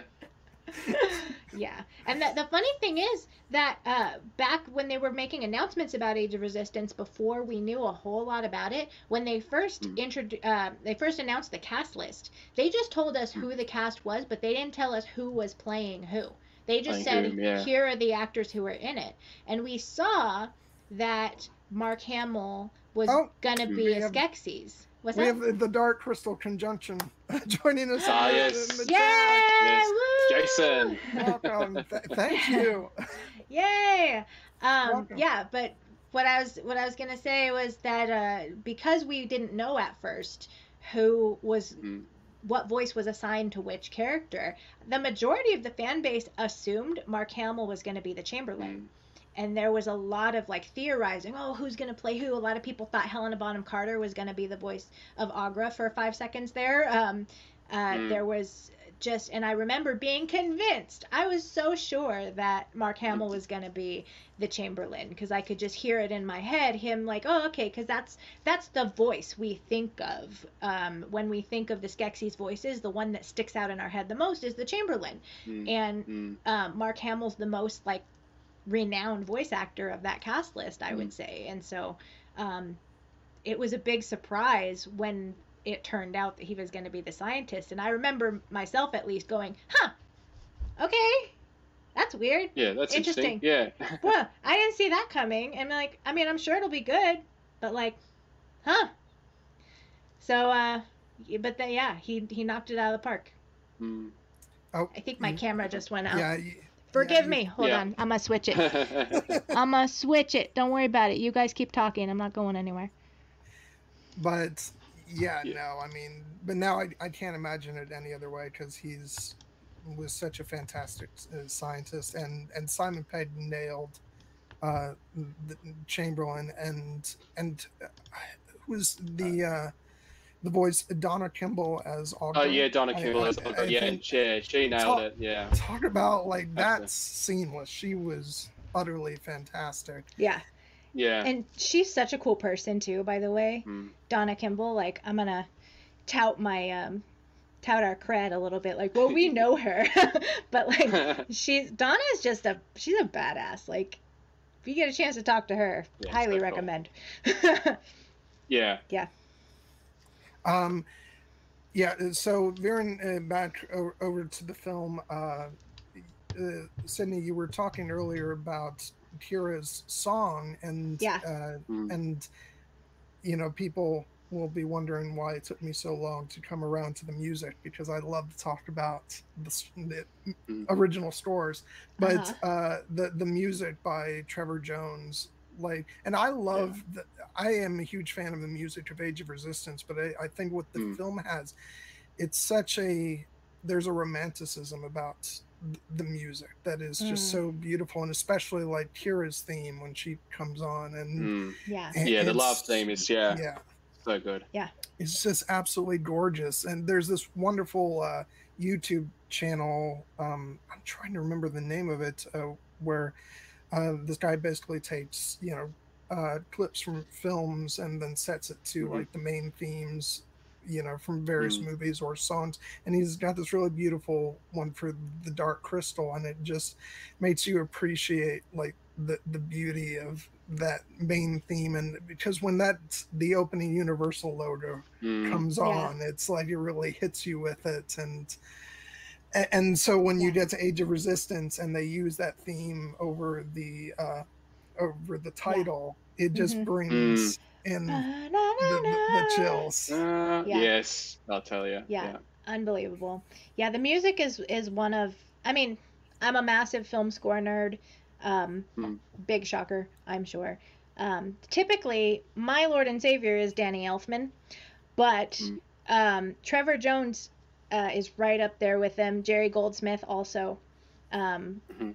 and what trevor has done i feel like it's very quintessentially 80s in on the one hand in his his instrumentation same sort of deal with labyrinth um, where you can detect that this was an 80s fantasy movie and i'm not mad Mm. at that i love that No. um, you know because of the the way that the synthesizers are used it's very like okay i could this is definitely 1982 but he brings in so many like medieval elements to the score as well like very renaissancey um, uh, particularly in the way he uses the strings.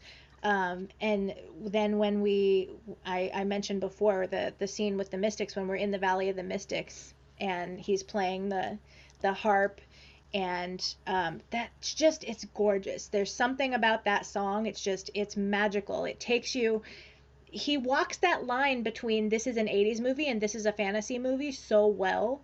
It's it's Yeah. just 80s enough to be fun but not so much that you're like um unable to suspend your disbelief. You're like you're you're definitely still not in reality. You're um th- that the music is still just fantastical enough to just completely sweep you away and um take you away. And Kira's song is I I love that song so much. And I've as a I'm also a vocal coach in my um my day job. And Yeah. I I'm being made fun of here. why? Careful of your boy John. He cares nothing about film scores. Oh okay. is that true? No, no, it's the exact opposite. oh okay. Sarcasm. I like it. Um yeah I often use uh Kira's song as sort of a part of my vocal drills and my vocal warm-ups and like just uh, the other day I was on a little hike in Yosemite and I was chilling on a rock in the middle of the creek and I was literally just singing that song out into the trees because it's just the first thing that pops into my mind of like I'm in the forest and I'm going to sing something mystical.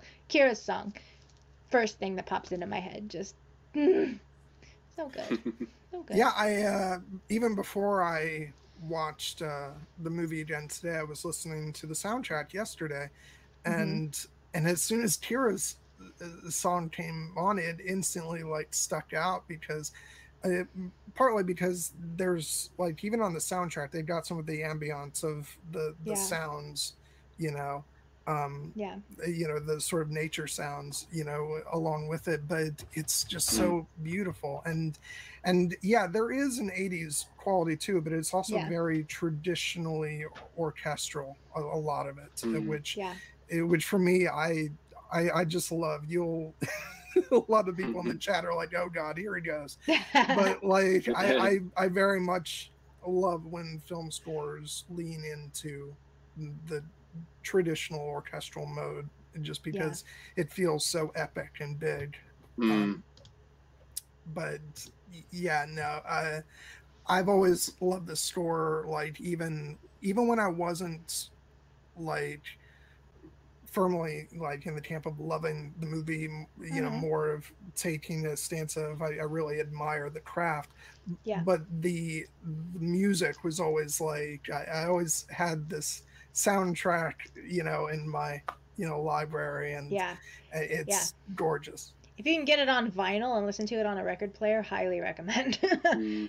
um highly recommend i also think plus orchestral is timeless yeah absolutely Yeah. and Big time. and um especially when you compare it to like i did mention like the score has enough of the instru- instrumentation to remind you that it's the 80s but not in comparison to like the labyrinth score for example. Like Mm. you listen to the score from the labyrinth and you're like that is the 80s 100% like the the um the synthesized bass of burner like it's very very 80s and um so it, it's just a really good testament to Trevor Jones's range that you have something that's very very clearly 1985 and then something that has a little bit of 1982 in it but is still this like orchestral fairy tale fantasy just explosion um, with just a little flavor of 1982 in there. Just nothing like it. I just, it's so good. Get it on vinyl. Look you in the eyes again. Get it on vinyl. Yeah. Leaf is asking this, so I have to bring it up. I Yeah. have no choice. uh-huh Uh, I, I did an interview uh, last year with a fellow named uh, Doug Adams, not that Doug Adams, Mhm. but the uh, Doug Adams who wrote the book The Music of the Lord of the Rings films, um, Mm. and who works a lot with Howard Shore, and that was just Mm. a one of the biggest pleasures of my life because we talked for about three hours about just all the themes and and stuff. So, if anybody uh, you know watches this who hasn't seen that interview, please check it out because it was just one of the biggest treats of my life. But uh, but yeah, That's um, awesome. That's sweet. Yeah. Yeah. Uh, We'll have to check it out. so, so yeah. Mhm. Um, so jumping off we of got? I was gonna say the. yeah, 'cause Are we? we- sorry, go ahead. Go, go, go, go. Stop. No, you stop me. You go. This is your show, man. Go. yeah. Um, no, I'm because I, was thinking we we talked about uh, you know Chamberlain and, and the Skeksis, and by the way, like the Skeksis are like gruesome all uh, throughout this. The the scene where they're eating, you know, in, in the Mhm. dining hall is Ah, like yes, the banquet. Yes. Oh Yeah. god, and they Yeah. leaned Rotten into spaghetti. yeah they they leaned into Yeah. that with the TV show too. They didn't Yeah. veer away from that, but um, yeah. Yeah, I love that. That was like Jim's one of Jim's favorite scenes to film. Um, in the Dark Crystal, that banquet scene, just being able to, Yeah. just being able to have just a lot of fun with that scene, and Yeah. yeah, The wind up Even things like- boys. The one toys, the, the Yeah. crawlies, yeah, Yeah. yeah. And I so- think was it Louise Gold who was telling us? I think it was Louise Gold who was telling Mm. us about um, how they just like left the food out after like the first day of shooting, and so when they came back to continue, it was all like so smelly and like actually rotting. And so, to a certain point, filming that scene was actually as disgusting as it looked because it was like rotten, stinky old spaghetti, like that they and like moldy water, like ah. So yeah, when I Oh, got yeah, that yeah. context, I was like, okay, all right, that's um, Mm. I don't When- have to when I- suspend my disbelief.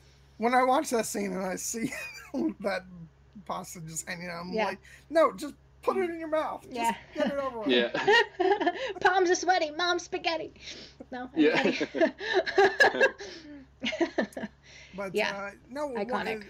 A, a character that we haven't uh, talked much about, except I, I mentioned, you know, the the voice on Age of Mhm. Resistance, but uh, but Aughra is just such it, it's so amazing because she's kind of operating as an almost an almost Gandalf like Mhm. figure Mm. probably Yeah. more so in age of resistance but but even in in this but she's so atypical of what you would expect and Yeah. there's and it's so brilliant the way Yeah. that's executed Yeah. Hmm. So I mean, because she is a little bit Gandalf, but she's also kind of a little bit Radagast, like a little bit, a little bit sloppy, a little bit like uh, Mm.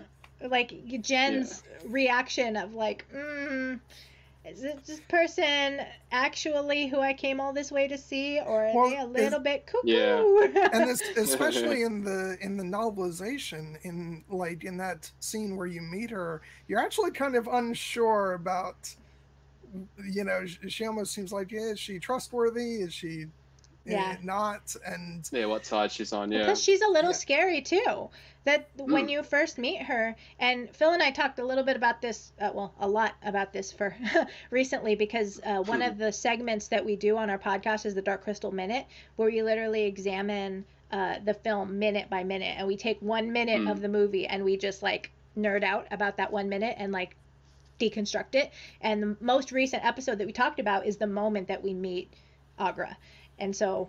Um, that in that moment that we meet Aughra, she is like if you've never seen the movie before, the first time you see it, she's one of the like more scary puppets if because she's Oh, like yeah. "Wah!"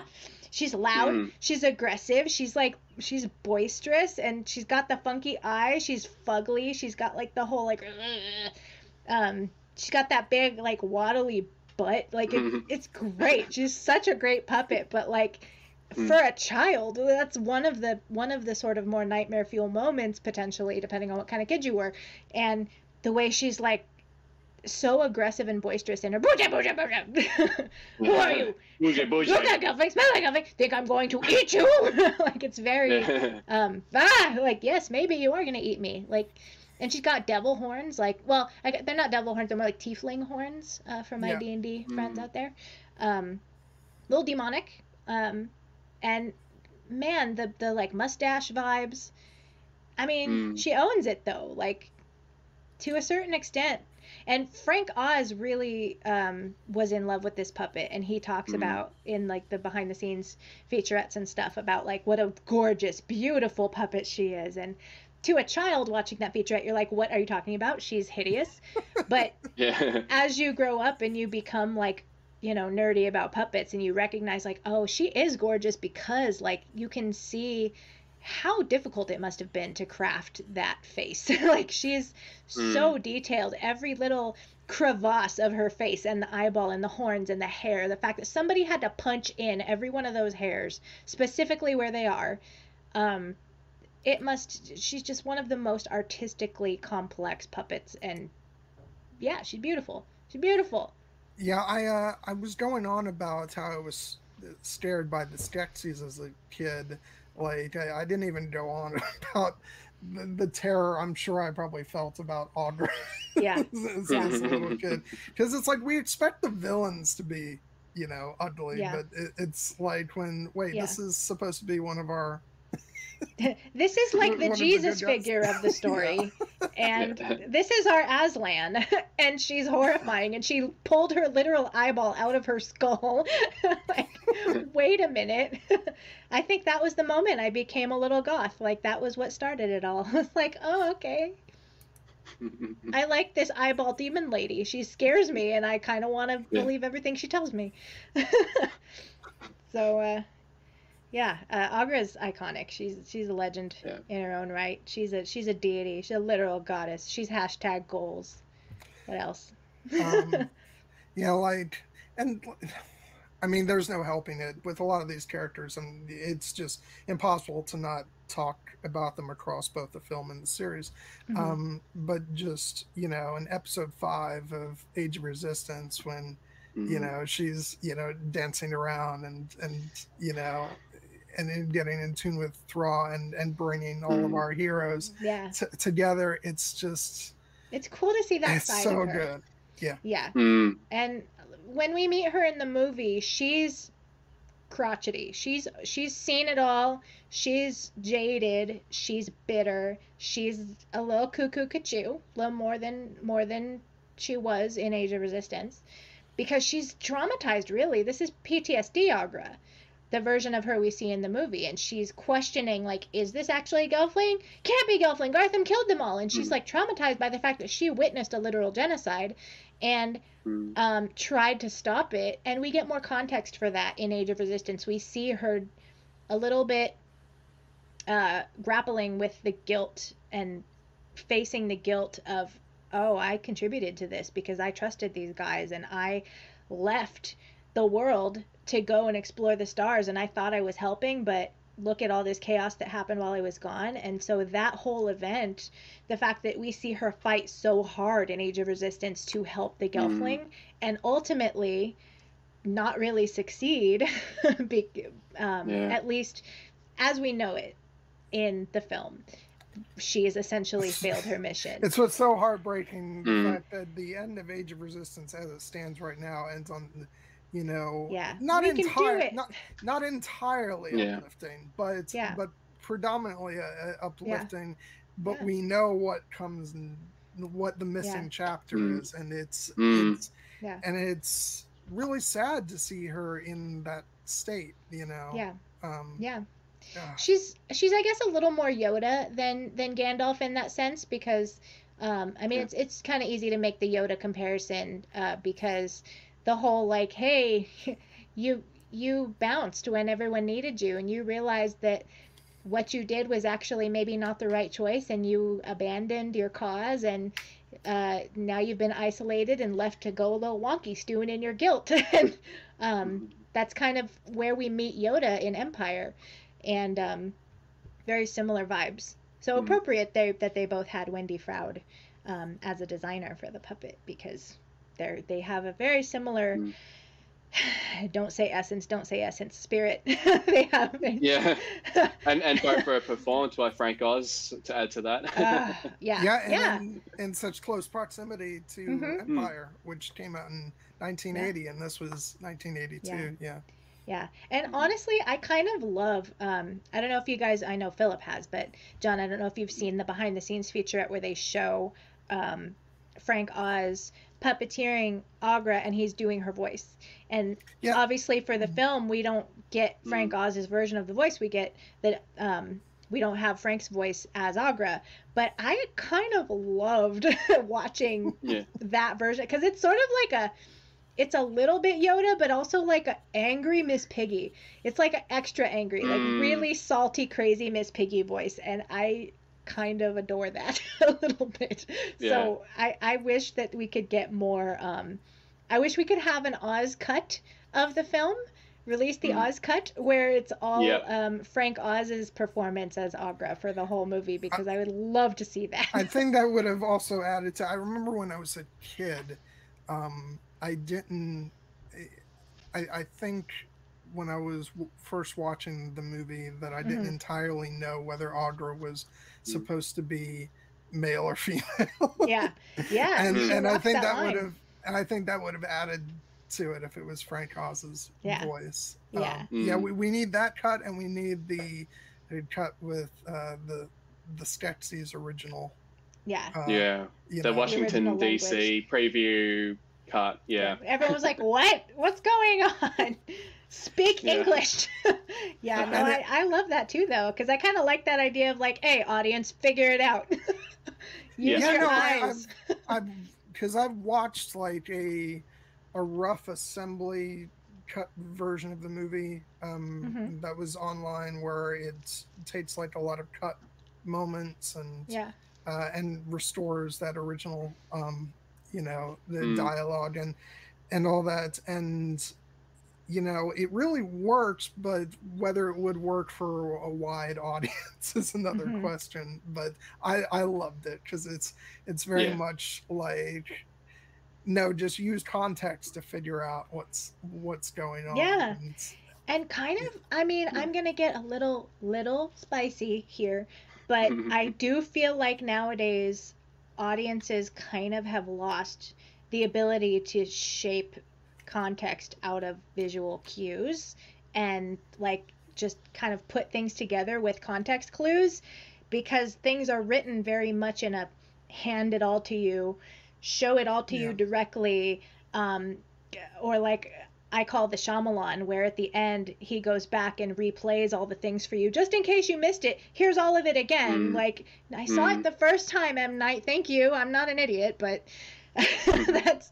Um, I feel like I like the idea of a cut of this movie where it's even more confusing for audiences who are uh, forced to piece together, based on a purely visual experience, um, what's going on. So. Uh, Oh Well, yay! Thank you. I just Yeah, thought for a second, whoever that was, somebody yeah. blue lemons. Hey, I like you. Yeah, I like your style. yeah. it's kind of for me it's the uh, season one of game of thrones syndrome Mm. where it's Mm. like let's make sure that we really lay on thick all the information that the Mhm. audience Yeah. needs to know with no Yeah. subtlety whatsoever Did you Uh, catch it when this happened? Let's zoom in on it Yeah, one more yeah. time.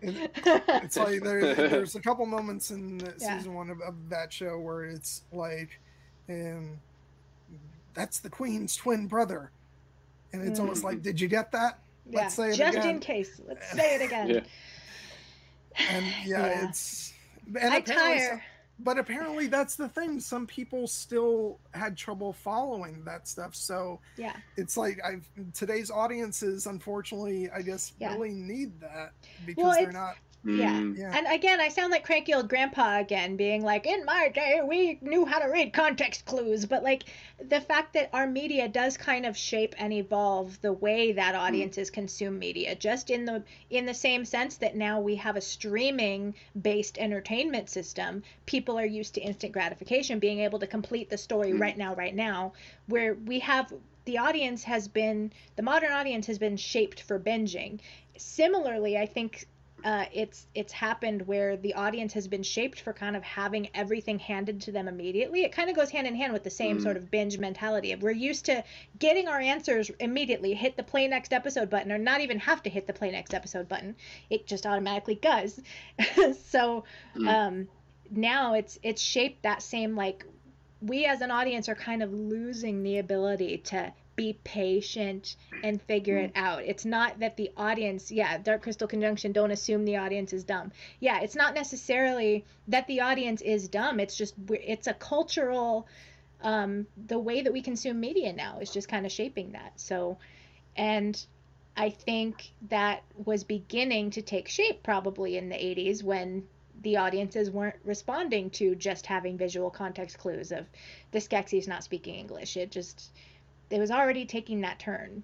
Um, Mm. and that's not necessarily a bad thing. It's just, it's just kind of an observation of the way that our culture consumes media differently as the decades go by. Yeah. Yeah, and absolutely. I, actually, like, I was really surprised, even with Age of Resistance, that you know how some shows that they always start off with, like, previously on such and such show. Um, Yeah. We didn't get that in Age of Resistance. I was really surprised because because I remember like watching every episode. I'm like, so much goes on in each episode.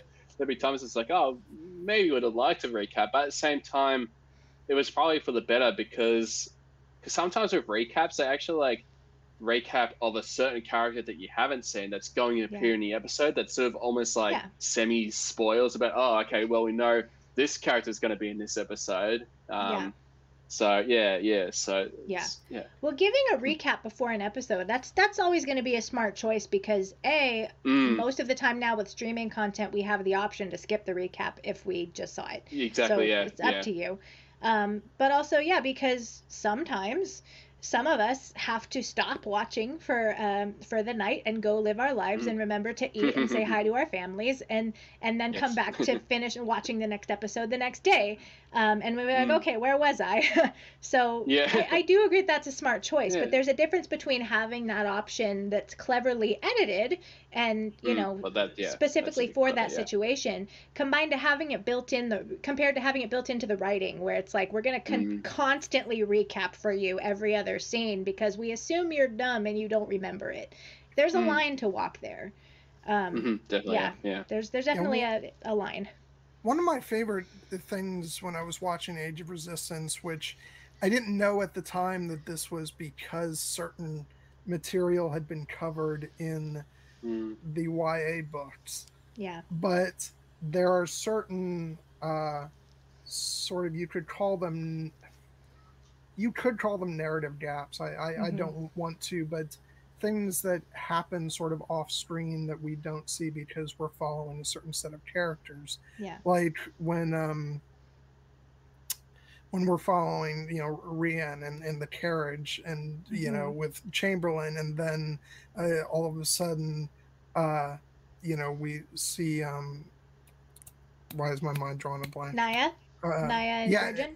yeah and and Gurjin has been rescued by and Yeah. by Naia and the fact that we didn't explicitly see that on Yeah. screen now from what I Mm. understand that's material covered in Yeah. in the books but for someone who didn't know that I was really pleasantly surprised because it was like you know they're trusting the audience to catch up yeah on that and not Yeah. have to have every single beat Yeah. explained to us. It goes back to the walking down the hallway and choosing to open that door if you Mhm. want. We Yeah. walk down the hallway and we only get the information that's relevant to that specific plot line and that specific plot point. Should we decide to think, oh, I'm actually interested in seeing that story of how Gurjin was rescued, I can open this door and go check out that room. And that's the J.M. Lee novels, which are literally all about Naia and everything she does that we don't see.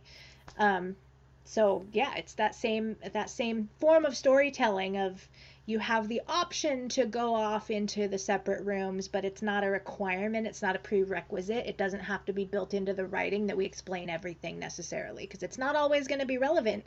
It's just supplemental. I love it. Mhm. I end every I- rant with I love it because I love it. I'm Linda Belcher. I love it. I want to uh, welcome uh, Micah to the chat. He Mhm. Hi. uh, he had stuff going on Hey. tonight, but I'm, I'm very happy to uh, see him here. I'm just bummed, Micah. I was letting everybody know that you're not going to be able to make it to the Green Knight discussion, uh, which I, you know, I'm, I'm not trying, I'm not trying to make you feel guilty, Micah. I'm just gutted. That's all. You have a life to live, Hmm. and that's just really upsetting, basically. yeah. Why do you have to work and make money? God. Mm. Exactly.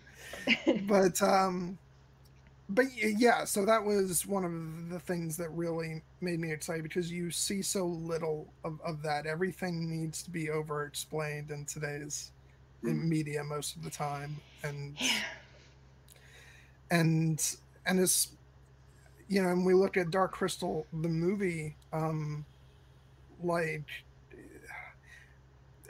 you could say the opening kind of really explains stuff because it's Yeah. setting but but throughout the film it doesn't do that it's y Mhm. you're Mhm. you're left to interpret things kind of Yeah. on, on your Yeah. own and Well, you're I seeing the that. story through Jen's eyes, and Jen is clueless to Mhm. the world around him. So the audience is experiencing, learning about these things as Jen learns about them.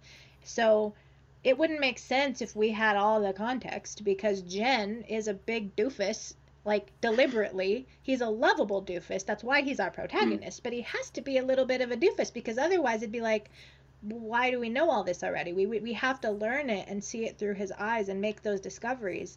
And then Kira is the one who's like, oh, I got this. I know what's going on. I know what's up. So um, it's just, it's a brilliant form of storytelling. And sometimes simplicity is the most effective way to get the point across. I feel like we've kind of lost a love for simplicity nowadays in our media. And I, Yeah. I miss simplicity because it can Which be a beautiful thing. which is something I'm going to touch on when I do my stream about the Green Knight because that is a very simple uh, uh, story as far as like the bones of, of the story. What's Yeah. going on like underneath the surface? The subtext is the so subtext- not simple though. yeah, exactly. Ah, yeah. It. Oh god, it's it. going to be so great. Um, Yeah. but um, When I went Uh, to uh, see that movie, everyone else was like, "What is going on?" And I was like, "Shh, pay attention." oh my, uh, okay, yeah. Side, sidebar. Um, came to the end of the movie, like the last Mm. ten minutes. Uh, this old couple was behind me, and the, Oh, the, no. the old guy uh, Mm. goes, um, I, "I want a refund." And Yeah. then, and then it got to the very last shot of the movie. Credits roll, and he says, "Okay, now I really want a refund." oh, buddy. And I was like, "Oh, shut up." Yeah, hey, hey. whatever. to tell the old guy, like, you're just a dang millennial. Get off my lawn. Exactly. Uh, yeah. Um, Hmm. So we're uh, in, in our last 10 minutes here. I want Yeah. to uh, touch on just a couple of other uh, things um, as far as like, you know, talking more about scary creatures, the Garthim. Um, clickety clack clickety clack clickety clack. Oh my Yeah, god. yeah, Just- yeah. yeah I, I mean there's so much in this movie that just i'm sure terrified me as a kid and but Yeah. but it's so brilliant like Mhm. and the fact that the Garthim are essentially empty shells, Yeah. you know, is Mm. if you're looking for subtext, like that's just so Yeah. brilliantly done. Yeah. And you don't need the context of what happens in Age of Resistance, how we see how the Garthim was created. They're already scary and we know nothing about them. They're already terrifying. But should you decide to open that door and watch Age of Resistance and get that subtext or, or extra context, I should say, it's it's very like it's awesome to have that extra information. But it's like what makes a scary bad guy is often what you don't know. The mystery of it. The fact that you when you see this movie for the first time all you know is that these guys are massive. They appear to be completely soulless. They all they know is what their job is. They literally are unstoppable they're like terminators. They're they're terminators essentially. They have their directive and they're out to terminate and that is their whole life's purpose. And then when they're done they're just like power down. And um also, if anybody out there is a fan of uh, Stephen King's Dark Tower series, there's uh, these like monsters that are like evil crabs, and there's when they talk about them in the books, they talk about the da chuck da chuck the the clicky clacky sounds that they make and how foreboding it is when you hear the clicky clacks. I immediately was like, Garthim, that's hundred percent that that evil crustacean clicky clack clicky clack clicky foreboding clack clacks. I that's so effective, so effective. Lobsters are terrifying and delicious. um, there's there's this line that's in the film that I, I made special note of when I was watching today. It's so sad. It's just when Jen is feeling guilty about the fact that the Garthim have come through and Yeah. you know and taken the podlings and he thinks you know This he's to fault. blame and then when Kira says it's not your fault the Garthim have always Mm. come that is just such a sad line it's like the, the fact that that's a This that is thing just that- another Tuesday for us, dude. They're here all the time. Like, oh, is that supposed to be comforting, Kira? Like, oh my god. Mm. Ah, man, don't worry, Jen. It's just a genocide. Ah, yeah, so dark. Mm, It's not the happy crystal. It's not the fuzzy crystal. that's the thing there is just so much in this movie that like for an 80s fantasy movie and from jim henson who you think you know uh, there might be parents who are thinking no it's the guy who did the muppets um this He's a little is goth inside. There's a little bit. yeah this is so dark and disturbing a, a lot of this stuff and and that's what makes it so brilliant i, I Yeah. love that about it but uh Yeah. but yeah But look at so many other fantasy movies of the genre, and they we really weren't afraid to go there at the time. I mean, I'm I'm also currently sporting a Legend T-shirt right now with Tim Curry. That's another one of my like top Mm. five all-time favorite movies, and it's like dark as hell fantasy movie. And same thing with uh, the one that Phil and I mentioned, Re- uh, Return to Oz. God, that movie's terrifying. Mm, yes, yeah. So dark, so freaky, Oh, such okay, nightmare yeah, yeah. that that that is one that I definitely remember from childhood, and like, just I don't know if it even so much scared me, but it disturbed the heck out of Yeah. me. Yeah. Yeah, like yeah, it, it, was sticks it- with yeah, you. Because like even I I tried to watch it probably a couple of years ago on Blu-ray, and I think I might have only got for the first like maybe ten or fifteen minutes, and then like after like, I got that far, I'm just like, damn, this movie's really depressing. How did I do this as a kid? I know, yeah. I know. How did I went through this movie as a kid? Yeah, yeah, Yeah. yeah. It, it's on Yeah. Disney Plus now, Yeah. actually, and Yeah, it's yeah, I know, amazing yeah, to me. I- I, think I about all the little kids yeah. now who are like stumbling yeah. upon it, and maybe like their Yes. parents put it on. Oh, look, a Wizard of Oz movie. Let's put this on. Billy. And the kid, Yeah. ah! I. Sounds so like, awesome. it's like Disney Disney. Imagine they had like a playlist for the Oz movies. You had Oz, Yeah. Great and Powerful, and then Return to Oz next to it. yeah. oh, yeah, cool. It's a yeah. sequel. Yeah. Sweet. It's like Oh, Disney yeah. Plus. We're not going to put a, like adult R-rated movies on here, but we'll put on the Return of to To Oz. Oz, yeah. It's Yeah. like that's worse. Yeah. Uh, I'm not mad at it. Like, hey, No. I I'll toot the gateway horror train all day long, and Mm. there's a reason why there are so many of us in our 30s and 40s who are Mm. massive horror movie fans because we got traumatized by puppets and we loved it. I'm dying on Mm. that hill, so Yeah. is what it is, bro. Um, I have request from Blue Lemons to make sure we mention the the Land Landstriders. Landstriders, Yes. Mhm, which is Yeah. just I- ingenious. The fact that they came about because uh, you know the you know the uh, the stunt people in the production said, "Hey, we Mm. can we can do this thing where Yeah. we're on stilts." Check and, this they, out. yes. Oh, tell you. Yeah. And Jim Henson was a tall, lanky fellow. He was a he was a giant beast of a Mm. man, and so I think it was probably uh, refreshing for him to be like looking up at people. I imagine. Yeah. I, it's not something I can relate to. I'm five foot two on a good day, um, when I've got chunky sneakers on, but. Mm. Um, Jim Henson, though, I imagine it was a nice, refreshing breath of fresh air to see people on stilts all around him. So I can't help but wonder if that was a little bit of his motivation. But there's something so awesome about it. Like, Yeah. I love it. I, I was just seeing behind the scenes because I think originally they were meant to be spiders. I think that they were gonna. Was it, was it spiders or some like creatures? I think they were gonna be on, and then they changed it to, you know, once the, they tested out performance on the stilts, that it sort of Yeah. yeah just turned out a lot better. Yeah, yeah. So awesome. And when I go is, to yeah, like yeah. um I, do I see your your comment blue lemons by the way and like Mm. find me on Instagram, find me on Facebook, let's be friends. Mhm. Um Yeah. making friends on the chat. So Yeah. um when I go to like Halloween horror nights um or like any spooky haunt type thing, the people on stilts are always like my favorite Mm. of all the monsters. I Mm. just like it's so cool. It's so effective. And for the Landstriders, like as a little kid, I'm trying to think back to when I was four years old and I didn't have the context of knowing these were dudes on stilts. They're the most like when you're a little kid seeing it for the first time, they're one of the creatures that are the most like, how did they do that? Like, Mm. what is happening? What am I looking at right now? Like, there's no way that's a puppet.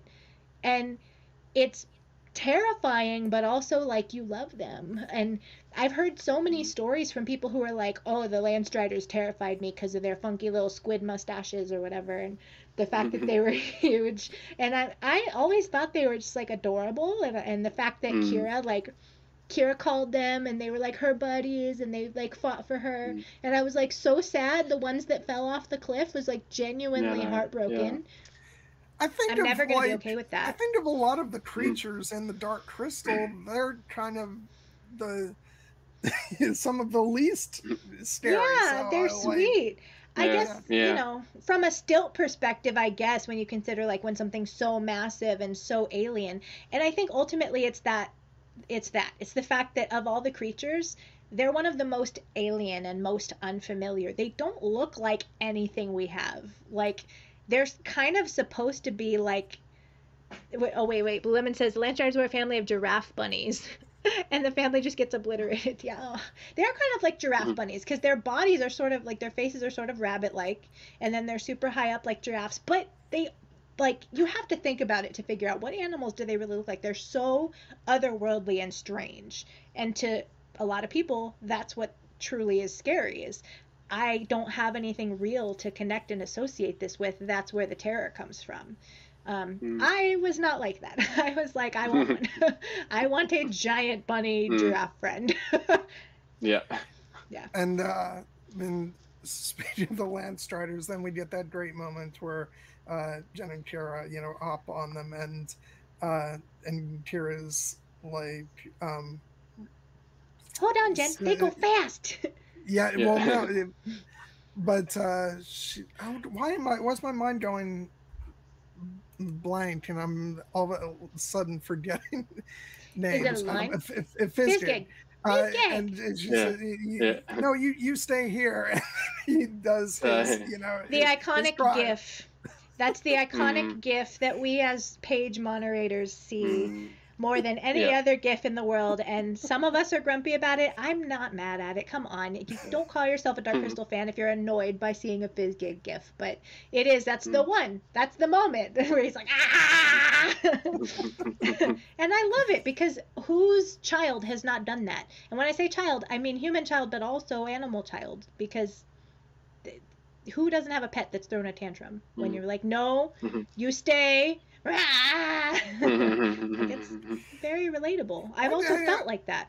I just love later when he, when he falls down the chasm and manages to catch. Yeah. himself. Oh, yeah. Yeah. Yeah.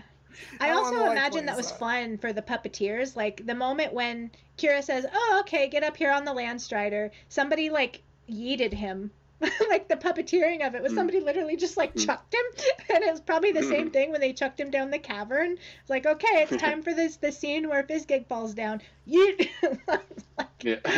I love it. I imagine that was so fun. And yeah, Aughra Aughra getting her little stick out and rescuing the Fizzgig was just another Mm. iconic moment. Who doesn't want a Fizzgig on a stick after that?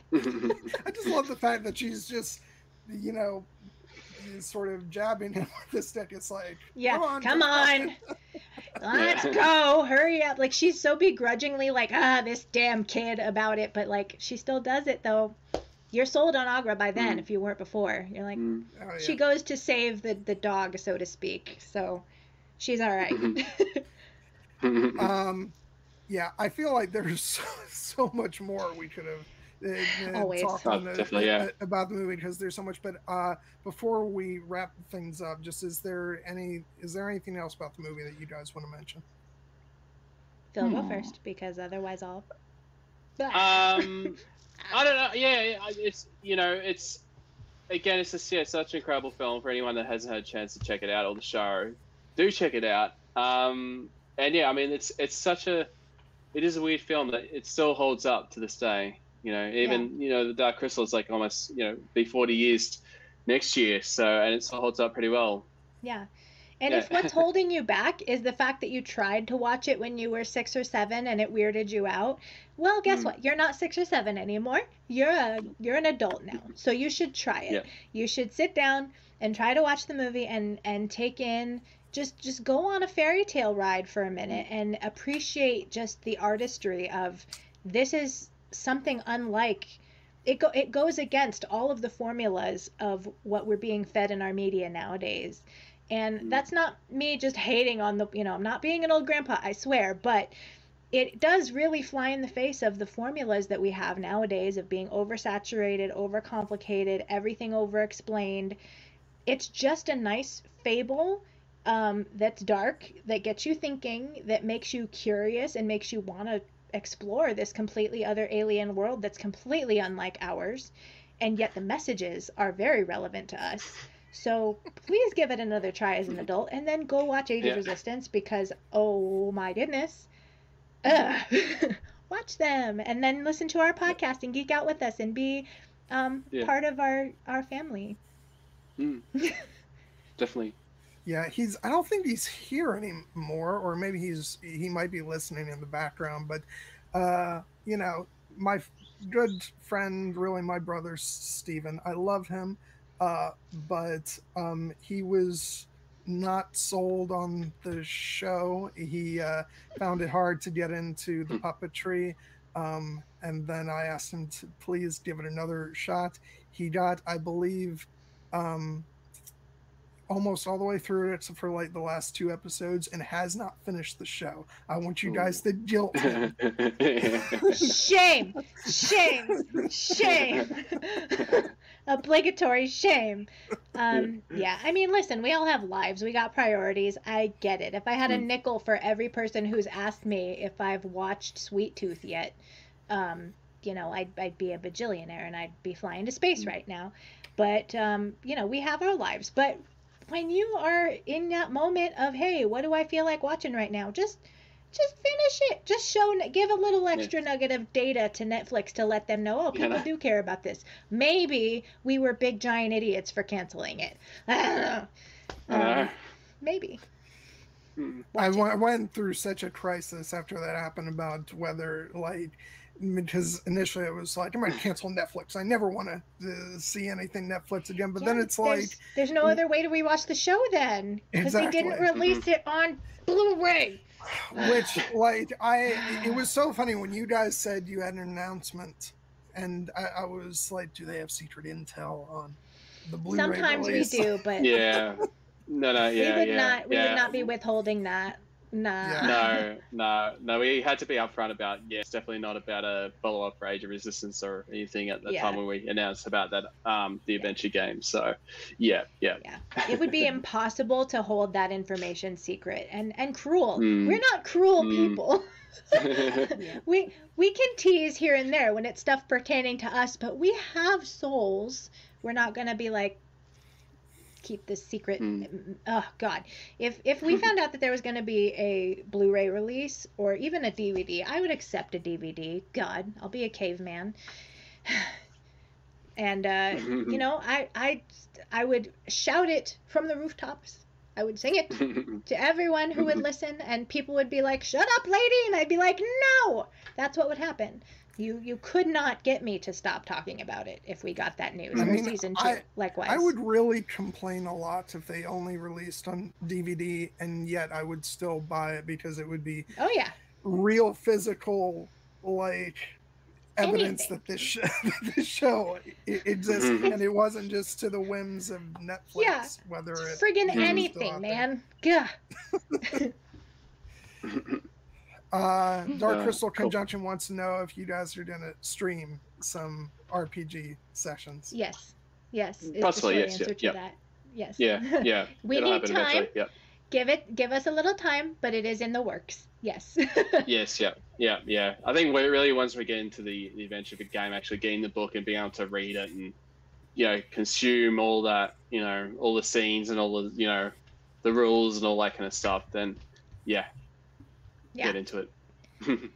And some he also said uh Dark Crystal. Conjunction said also give me a VHS of it. Like I mean, yeah. of the show. You don't think I'd buy that? I 100% Like, would. Remember when they released Titanic and it was like four VHSs? they do that with Age of Resistance. It'd be like a box set of a series. Ah, man. I'd buy it. I Put mean, it on my shelf.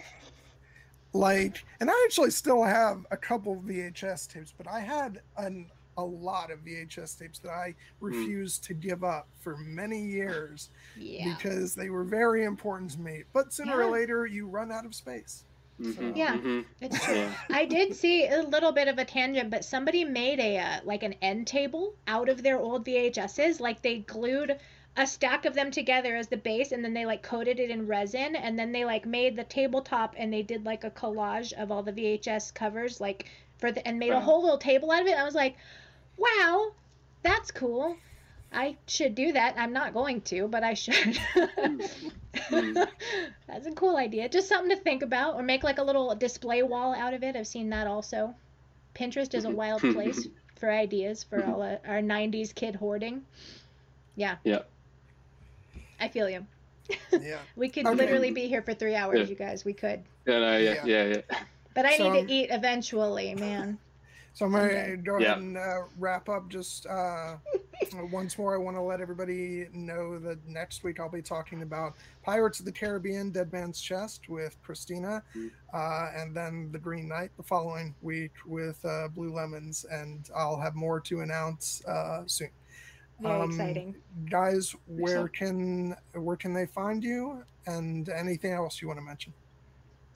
Uh, yeah, so I mean, you can just find us uh, darkcrystalpodcast.com. Um, that's where we put all our uh, all the news or you know episodes about it. I mean, obviously, you can subscribe on any podcast platform that exists, like Apple Music and then Yeah. um, Go- Google Podcasts, Spotify. I think we're, we're, we're everywhere. I think I'm pretty certain Yeah. now. So But if you your um, starting point is the website, it'll lead you to everywhere else, like the Facebook, the Instagram, mm, Twitter. yes, um, you know all Yeah, the yeah. all the downloadable places you can get it.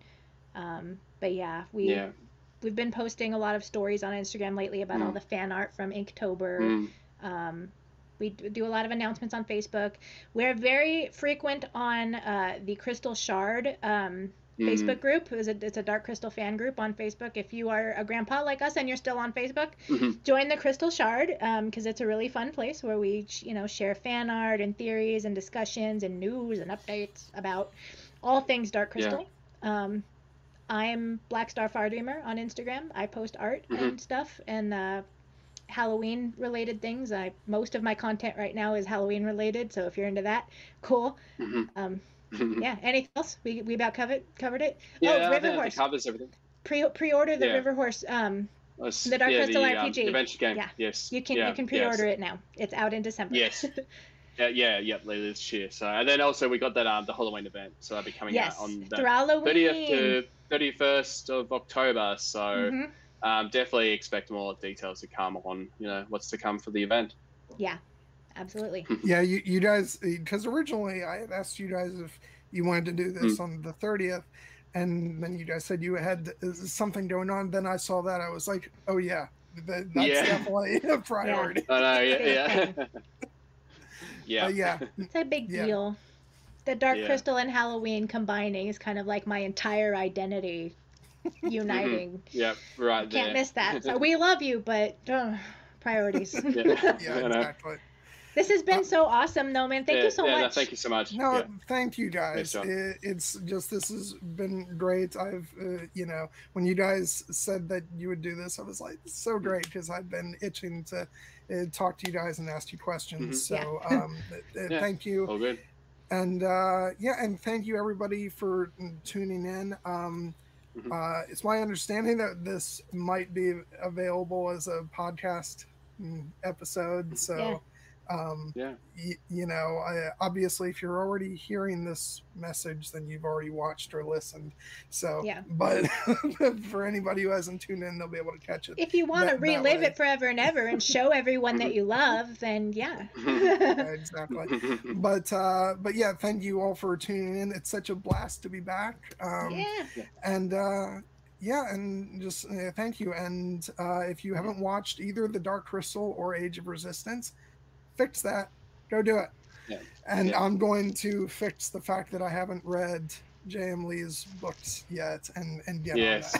on that. Definitely. Yeah. Anyway, I'll be a checking in. I'll be checking in. I am your real dad. Yeah. Absolutely. anyway, uh, have a wonderful night, everybody, and I'll see you next week. Bye. Anyways, all right. Bye bye. If you'd like to get in contact with the show, you can do so at darkcrystalpodcast at gmail.com. Like us on Facebook at facebook.com forward slash darkcrystalpodcast. Follow us on Instagram at darkcrystalpodcast and on Twitter at darkcrystalpod. Thank you all so much and stay tuned for the next episode of Trial by Stone.